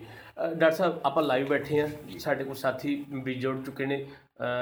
ਉਹਨਾਂ ਚੋਂ ਆਪਾਂ ਜੇ ਵਿਸ਼ੇਸ਼ ਤੌਰ ਤੇ ਗੱਲ ਕਰੀਏ ਪ੍ਰੀਤ ਬਾਜਵਾ ਜੀ ਅ, ਉਹਨਾਂ ਦਾ ਇੱਕ ਸਵਾਲ ਸੀਗਾ ਛੋਟਾ ਜਿਹਾ ਅ, ਉਹ ਪੁੱਛਦੇ ਨੇ ਅ, ਸਰੋਜ ਨਦੀਨ ਦੀ ਰੋਕਥਾਮ ਅ, ਕਿਵੇਂ ਕਰਨੀ ਹੈ ਜੀ? ਨਦੀਨ ਬਹੁਤ ਹੈ ਜੀ। ਹੈ ਤਾਂ ਥੋੜਾ ਅਗਰਾਉਂਡ ਦੇ ਨਾਲ ਰਿਲੇਟਡ ਸਵਾਲ ਪਰ ਤੁਸੀਂ ਘੱਟੋ ਘੱਟ ਜੀ ਦੱਸ ਸਕਦੇ ਹੋ ਜਾਂ ਪੈਕ ਜੋ ਪ੍ਰੈਕਟਿਸ ਦਾ ਹਵਾਲਾ ਲੈ ਸਕਦੇ ਹੋ ਅਹ ਮੈਂ ਵੈਸੇ ਪੈਥੋਲੋਜਿਸਟ ਹਾਂ ਕਿਸਾਨ ਵੀਰੋ ਪਰ ਅਹ ਜਿੱਥੋਂ ਤੱਕ ਸਰੋਂ ਦੇ ਵਿੱਚ ਤੇ ਇਹਦੀ ਹੈਗੀ ਆ ਨਦੀਨਾਂ ਦੀ ਅਹ ਜਿਹੜੀ ਰੋਕਥਾਮ ਆ ਉਹਦੇ ਵਾਸਤੇ ਅਸੀਂ ਸਭ ਤੋਂ ਜ਼ਿਆਦਾ ਜਿਹੜਾ ਤਰਜੀਹ ਦਿੰਨੇ ਆ ਕਿ ਉਹਦੀ ਰੋਕਥਾਮ ਜਿਹੜੀ ਗੁਡਾਈ ਨਾਲ ਕੀਤੀ ਜਾਵੇ। ਜੀ। ਠੀਕ ਆ? ਕਿਉਂਕਿ ਕੈਮੀਕਲ ਜਿਹੜੇ ਆ ਕਈ ਵਾਰੀ ਅਸੀਂ ਜਿਹੜੇ ਹੈਗੇ ਆ ਆਪਣੇ ਡੀਲਰ ਉਹਦੇ ਕਹੇ ਤੇ ਲੈ ਆਉਨੇ ਆ। ਤੇ ਚੌੜੇ ਪੱਤਿਆਂ ਵਾਲੀਆਂ ਜਿਹੜੀਆਂ ਫਸਲਾਂ ਨੇ। ਉਹਨਾਂ ਦੇ ਉੱਤੇ ਕਈ ਵਾਰੀ ਇਹ ਕੈਮੀਕਲ ਜਿਹੜੇ ਉਹ ਅਸਰ ਕਰਦੇ ਆ। ਜੇ ਅਸੀਂ ਇਹਦਾ ਹਵਾਲਾ ਲਈਏ ਡਾਕਟਰ ਸਾਹਿਬ ਤੇ ਇਹਦੇ ਵਿੱਚ ਜਿਹੜੀ ਅਗਰਾਨੋਮੀ ਦੀ ਸਿਫਾਰਿਸ਼ ਆ ਅ, ਸੋ ਕਹਿਣ ਦਾ ਮਤਲਬ ਡਾਕਟਰ ਸਾਹਿਬ ਉਹਦੇ ਚ ਸਪੈਸੀਫਿਕ ਉਹ ਚੀਜ਼ ਲੱਭਦੇ ਨੇ ਜਿਹੜਾ ਤੁਸੀਂ ਸਵਾਲ ਇਹਨਾਂ ਨੇ ਕੀਤਾ ਇਹਦੇ ਵਿੱਚ ਵੀ ਇਹ ਗੋਡੀ। ਕਰੋ। ਹਾਂ। ਹਾਂ। ਤਿੰਨ ਤਿੰਨ ਹਫ਼ਤੇ ਪਿਛੋਂ ਇੱਕ ਗੋਡੀ ਕਰੋ। ਠੀਕ ਹੈ ਜੀ। ਸੋ ਇਹ ਛੋਟੀਆਂ ਛੋਟੀਆਂ ਜਾਣਕਾਰੀ ਜਿਹੜੀ ਤੁਸੀਂ ਇਹ ਸਵਾਲ ਸਾਡੇ ਕੋਲ ਕਰ ਰਹੇ ਹੋ ਅਸੀਂ ਜਵਾਬ ਦੇ ਰਹੇ ਜੋ ਸਾਡੇ ਮਾਹਰ ਬੈਠੇ ਨੇ। ਪਰ ਇਹ ਸਾਰੀਆਂ ਖੋਜਾਂ ਕਰਨ ਉਪਰੰਤ ਇਹ ਛੋਟੇ ਛੋਟੇ ਕਿਤਾਬਚੇ ਹਾਂ 10 ਰੁਪਏ 20 ਰੁਪਏ 30 ਰੁਪਏ 40 ਰੁਪਏ ਔਰ ਰਸਾਲੇ ਆਪਾਂ ਜੇ ਗੱਲ ਕਰੀਏ ਪੈਕੇਜ ਆਫ ਪ੍ਰੈਕਟਿਸ ਸਬਜ਼ੀਆਂ ਦੀ ਅਲੱਗ ਹੈ ਫਲਾਂ ਦੀ ਅਲੱਗ ਹੈ ਇਹ ਅ, ਫਸਲਾਂ ਦੀ ਅਲੱਗ ਹੈ ਦਾਲਾਂ ਦੀ ਕਾਸ਼ਤ ਦੀ ਪਿਛਲੇ ਹਫ਼ਤੇ ਵੀ ਆਪਾਂ ਜ਼ਿਕਰ ਕੀਤਾ ਸੀ। ਇਹ ਸਾਰਾ ਕੁਝ ਸਾਡੀਆਂ ਪ੍ਰਕਾਸ਼ਨਾਵਾਂ 'ਚ ਦਰਜ ਹੈ। ਤੁਸੀਂ ਉਹਨਾਂ ਨਾਲ ਵੱਧ ਤੋਂ ਵੱਧ ਰਾਬਤਾ ਕਾਇਮ ਕਰੋ। ਡਾਕਟਰ ਸਾਹਿਬ ਜਾਂਦੇ ਜਾਂਦੇ ਤੁਸੀਂ ਕੀ ਸੁਨੇਹਾ ਦੇਣਾ ਚਾਹੋਗੇ? ਤੇ ਪਲੱਸ ਉਸ ਤੋਂ ਇਲਾਵਾ ਤੁਸੀਂ ਕੀ ਆਪਣਾ ਨਿੱਜੀ ਨੰਬਰ ਵੀ ਜਰੂਰ ਸਾਂਝਾ ਕਰ ਦਿਓ ਜੇ ਹੋਰ ਕੋਈ ਸਵਾਲ ਹੋਇਆ ਤਾਂ ਤੁਹਾਡਾ ਸੰਪਰਕ ਕੀਤਾ ਇੱਕ ਜਾਵੇ ਮੈਂ ਹੋਰ ਗੱਲ ਕਰਨੀ ਆ ਜ਼ਰੂਰ ਜੀ, ਮਹੀਨੇ ਦੇ ਬਾਬਤ ਜੀ ਇਸੇ ਆਰਟੀਕਲ ਦੇ ਵਿੱਚ ਤੇਲੇ ਦਾ ਜ਼ਿਕਰ ਹੋਇਆ ਵਾ। ਜੀ। ਤੇਲੇ ਵਾਸਤੇ ਵੀ ਜੀ। ਫਰਵਰੀ ਦਾ ਮਹੀਨਾ ਹੀ ਜਿਹੜਾ ਹੈ ਜ਼ਿਆਦਾ ਜ਼ਰੂਰੀ ਜੀ ਇੰਪੋਰਟੈਂਟ ਆ। ਜੀ। ਕਿਉਂਕਿ ਤੇਲਾ ਸਰੋਂ ਦਾ ਤੇਲਾ ਉਦੋਂ ਹਮਲਾ ਕਰਦਾ ਜਦੋਂ ਠੰਡ ਤੋਂ ਬਾਅਦ ਥੋੜਾ ਜਿਹਾ ਗਰਮੀ ਦਾ ਪੱਖ ਲੱਗਦਾ। ਬਿਲਕੁਲ ਠੀਕ ਹੈ ਜੀ। ਤੇ ਉਹਨਾਂ ਦਿਨਾਂ ਦੇ ਵਿੱਚ ਵੀ ਜਿਹੜਾ ਬਿਮਾਰੀ ਦੇ ਨਾਲ ਨਾਲ ਤੇਲੇ ਦਾ ਸਰਵੇਖਣ ਵੀ ਜਿਹੜਾ ਉਹ ਕਰਦੇ ਰਹਿਣਾ ਚਾਹੀਦਾ ਵਾ। ਜੀ। ਭੱਬੂ ਕੁੱਤੇ ਤਾਂ ਸਾਨੂੰ ਪੱਤਿਆਂ ਦੇ ਉੱਪਰ ਕਈ ਵਾਰੀ ਇਕੱਠੇ ਝੁੰਡ ਦੇ ਰੂਪ 'ਚ ਮਿਲ ਜਾਂਦੇ ਉਹ ਪੱਤਾ ਤੋੜ ਕੇ ਤਾਂ ਸਾਨੂੰ ਨਸ਼ਟ ਕਰ ਦੇਣਾ ਚਾਹੀਦਾ। ਜੀ। ਲੇਕਿਨ ਤੇਲੇ ਦੇ ਵਿੱਚ ਦਵਾਈ ਕਦੋਂ ਸਪਰੇਅ ਕਰਨੀ ਕੈਮੀਕਲ ਕਦੋਂ ਸਪਰੇਅ ਕਰਨਾ? ਹੂੰ। ਉਹਦੇ ਵਾਸਤੇ ETH ਲੈਵਲ ਕਹਿੰਦੇ ਆ ਘੱਟੋ ਘੱਟ ਤੇਲਿਆਂ ਦੀ ਗਿਣਤੀ ਜਿਹਦੇ ਤੇ ਅਸੀਂ ਸਿਫਾਰਿਸ਼ ਕਰਦੇ ਆ ਕਿ ਹੁਣ ਛਿੜਕਾ ਕਰੋ। ਹੂੰ। ਅਦਰਵਾਈਜ਼ ਉਹ ਪੈਸੇ ਵਿਅਰਥ ਜਾਣਗੇ ਕਿਉਂਕਿ ਤੇਲਿਆਂ ਦੀ ਗਿਣਤੀ ਜੇ ਉਨੀ ਨਹੀਂ ਤੇ ਅਸੀਂ ਸਿਰਫ ਪੈਸੇ ਖਰਚਾਂਗੇ। ਉਹਦਾ ਉਹਨਾਂ ਫਾਇਦਾ ਨਹੀਂ ਹੋਣਾ ਜਿੰਨਾ ਨੁਕਸਾਨ ਹੋਊਗਾ। ਹੂੰ ਹੂੰ। ਉਹਦੇ ਵਿੱਚ ਆਪਣੇ ਚਾਰੇ ਕੋਨਿਆਂ ਤੋਂ ਵਿੱਚ ਵੜ ਕੇ ਫਸਲ ਦੇ ਵਿੱਚ ਤੇ 15-20 ਬੂਟੇ ਜਿਹੜੇ ਆ ਉਹਨਾਂ ਨੂੰ ਚੰਗੀ ਤਰ੍ਹਾਂ ਵੇਖੋ। ਜੇ ਉਹਨਾਂ ਦੇ ਉੱਪਰਲਾ ਸਿਰਾ ਜਿਹੜਾ ਵਾ ਇਨਫਲੋਰੈਸੈਂਸ ਜਿਹਨੂੰ ਕਹਿੰਦੇ ਆ ਵਿਚਕਾਰਲੀ ਫੁੱਲਾਂ ਵਾਲੀ ਡੰਡੀ ਉਹਦੇ ਤੇ 15-16 ਬੂਟਿਆਂ ਦੇ ਉੱਤੇ 50 ਤੋਂ 60 ਤੇਲੇ ਉੱਪਰਲੇ 10 ਸੈਂਟੀਮੀਟਰ ਦੇ ਵਿੱਚ ਨਜ਼ਰ ਆ ਜਾਣ ਖੇਤ ਦੇ ਵਿੱਚ। ਇਹਦਾ ਮਤਲਬ ਇਹ ਆ ਕਿ ਸਾਨੂੰ ਛਿੜਕਾਅ ਵਾਲੇ ਪਾਸੇ ਤੁਰ ਪੈਣਾ ਚਾਹੀਦਾ। ਜੀ। ਜੇ ਸਾਨੂੰ ਇੰਨੇ ਕੁ ਬੂਟਿਆਂ ਤੇ ਤੇਲੇ ਨਜ਼ਰ ਨਹੀਂ ਆਉਂਦੇ ਜੀ। ਬਹੁਤ ਘੱਟ ਬੂਟਿਆਂ ਤੇ ਨਜ਼ਰ ਆ ਰਹੇ ਆ ਫਿਰ ਉਹਨਾਂ ਚਿਰ ਅਸੀਂ ਛਿੜਕਾਅ ਰੋਕ ਸਕਦੇ ਆ। ਜਿੰਨਾ ਚਿਰ ਸਾਨੂੰ ਇਹ ਜਿਹੜੀ ਗਿਣਤੀ ਆ ਉਹ। ਪੂਰੀ ਨਹੀਂ ਮਿਲਦੀ। ਜੀ ਜੀ। ਸੋ ਛਿੜਕਾਅ ਕਰਨ ਦੇ ਸਮੇਂ ਵੀ ਇੱਕ ਗੱਲ ਦਾ ਖਿਆਲ ਰੱਖਣਾ ਚਾਹੀਦਾ ਕਿ ਛਿੜਕਾਅ ਹਮੇਸ਼ਾ ਦੁਪਹਿਰ ਤੋਂ ਬਾਅਦ ਸ਼ਾਮ ਵਾਲੇ ਵਕਤ ਕਰੋ। ਕਿਉਂਕਿ ਸਵੇਰੇ ਸਵੇਰੇ ਜਿਹੜੇ ਪੋਲੀਨੇਟਰ ਨੇ ਜਿਹੜੇ ਪਰ ਪਰਾਗਣ ਕਰਦੀਆਂ ਨੇ ਸਾਡੀਆਂ ਸ਼ਹਿਦ ਦੀਆਂ ਮੱਖੀਆਂ ਨੇ ਹੋਰ ਕਈ ਤਰ੍ਹਾਂ ਦੇ ਕੀਟ ਪਤੰਗੇ ਨੇ ਜਿਹੜੇ ਸਾਡਾ ਝਾੜ ਵਧਾਉਣ ਦੇ ਵਿੱਚ ਮਦਦ ਕਰਦੇ ਨੇ।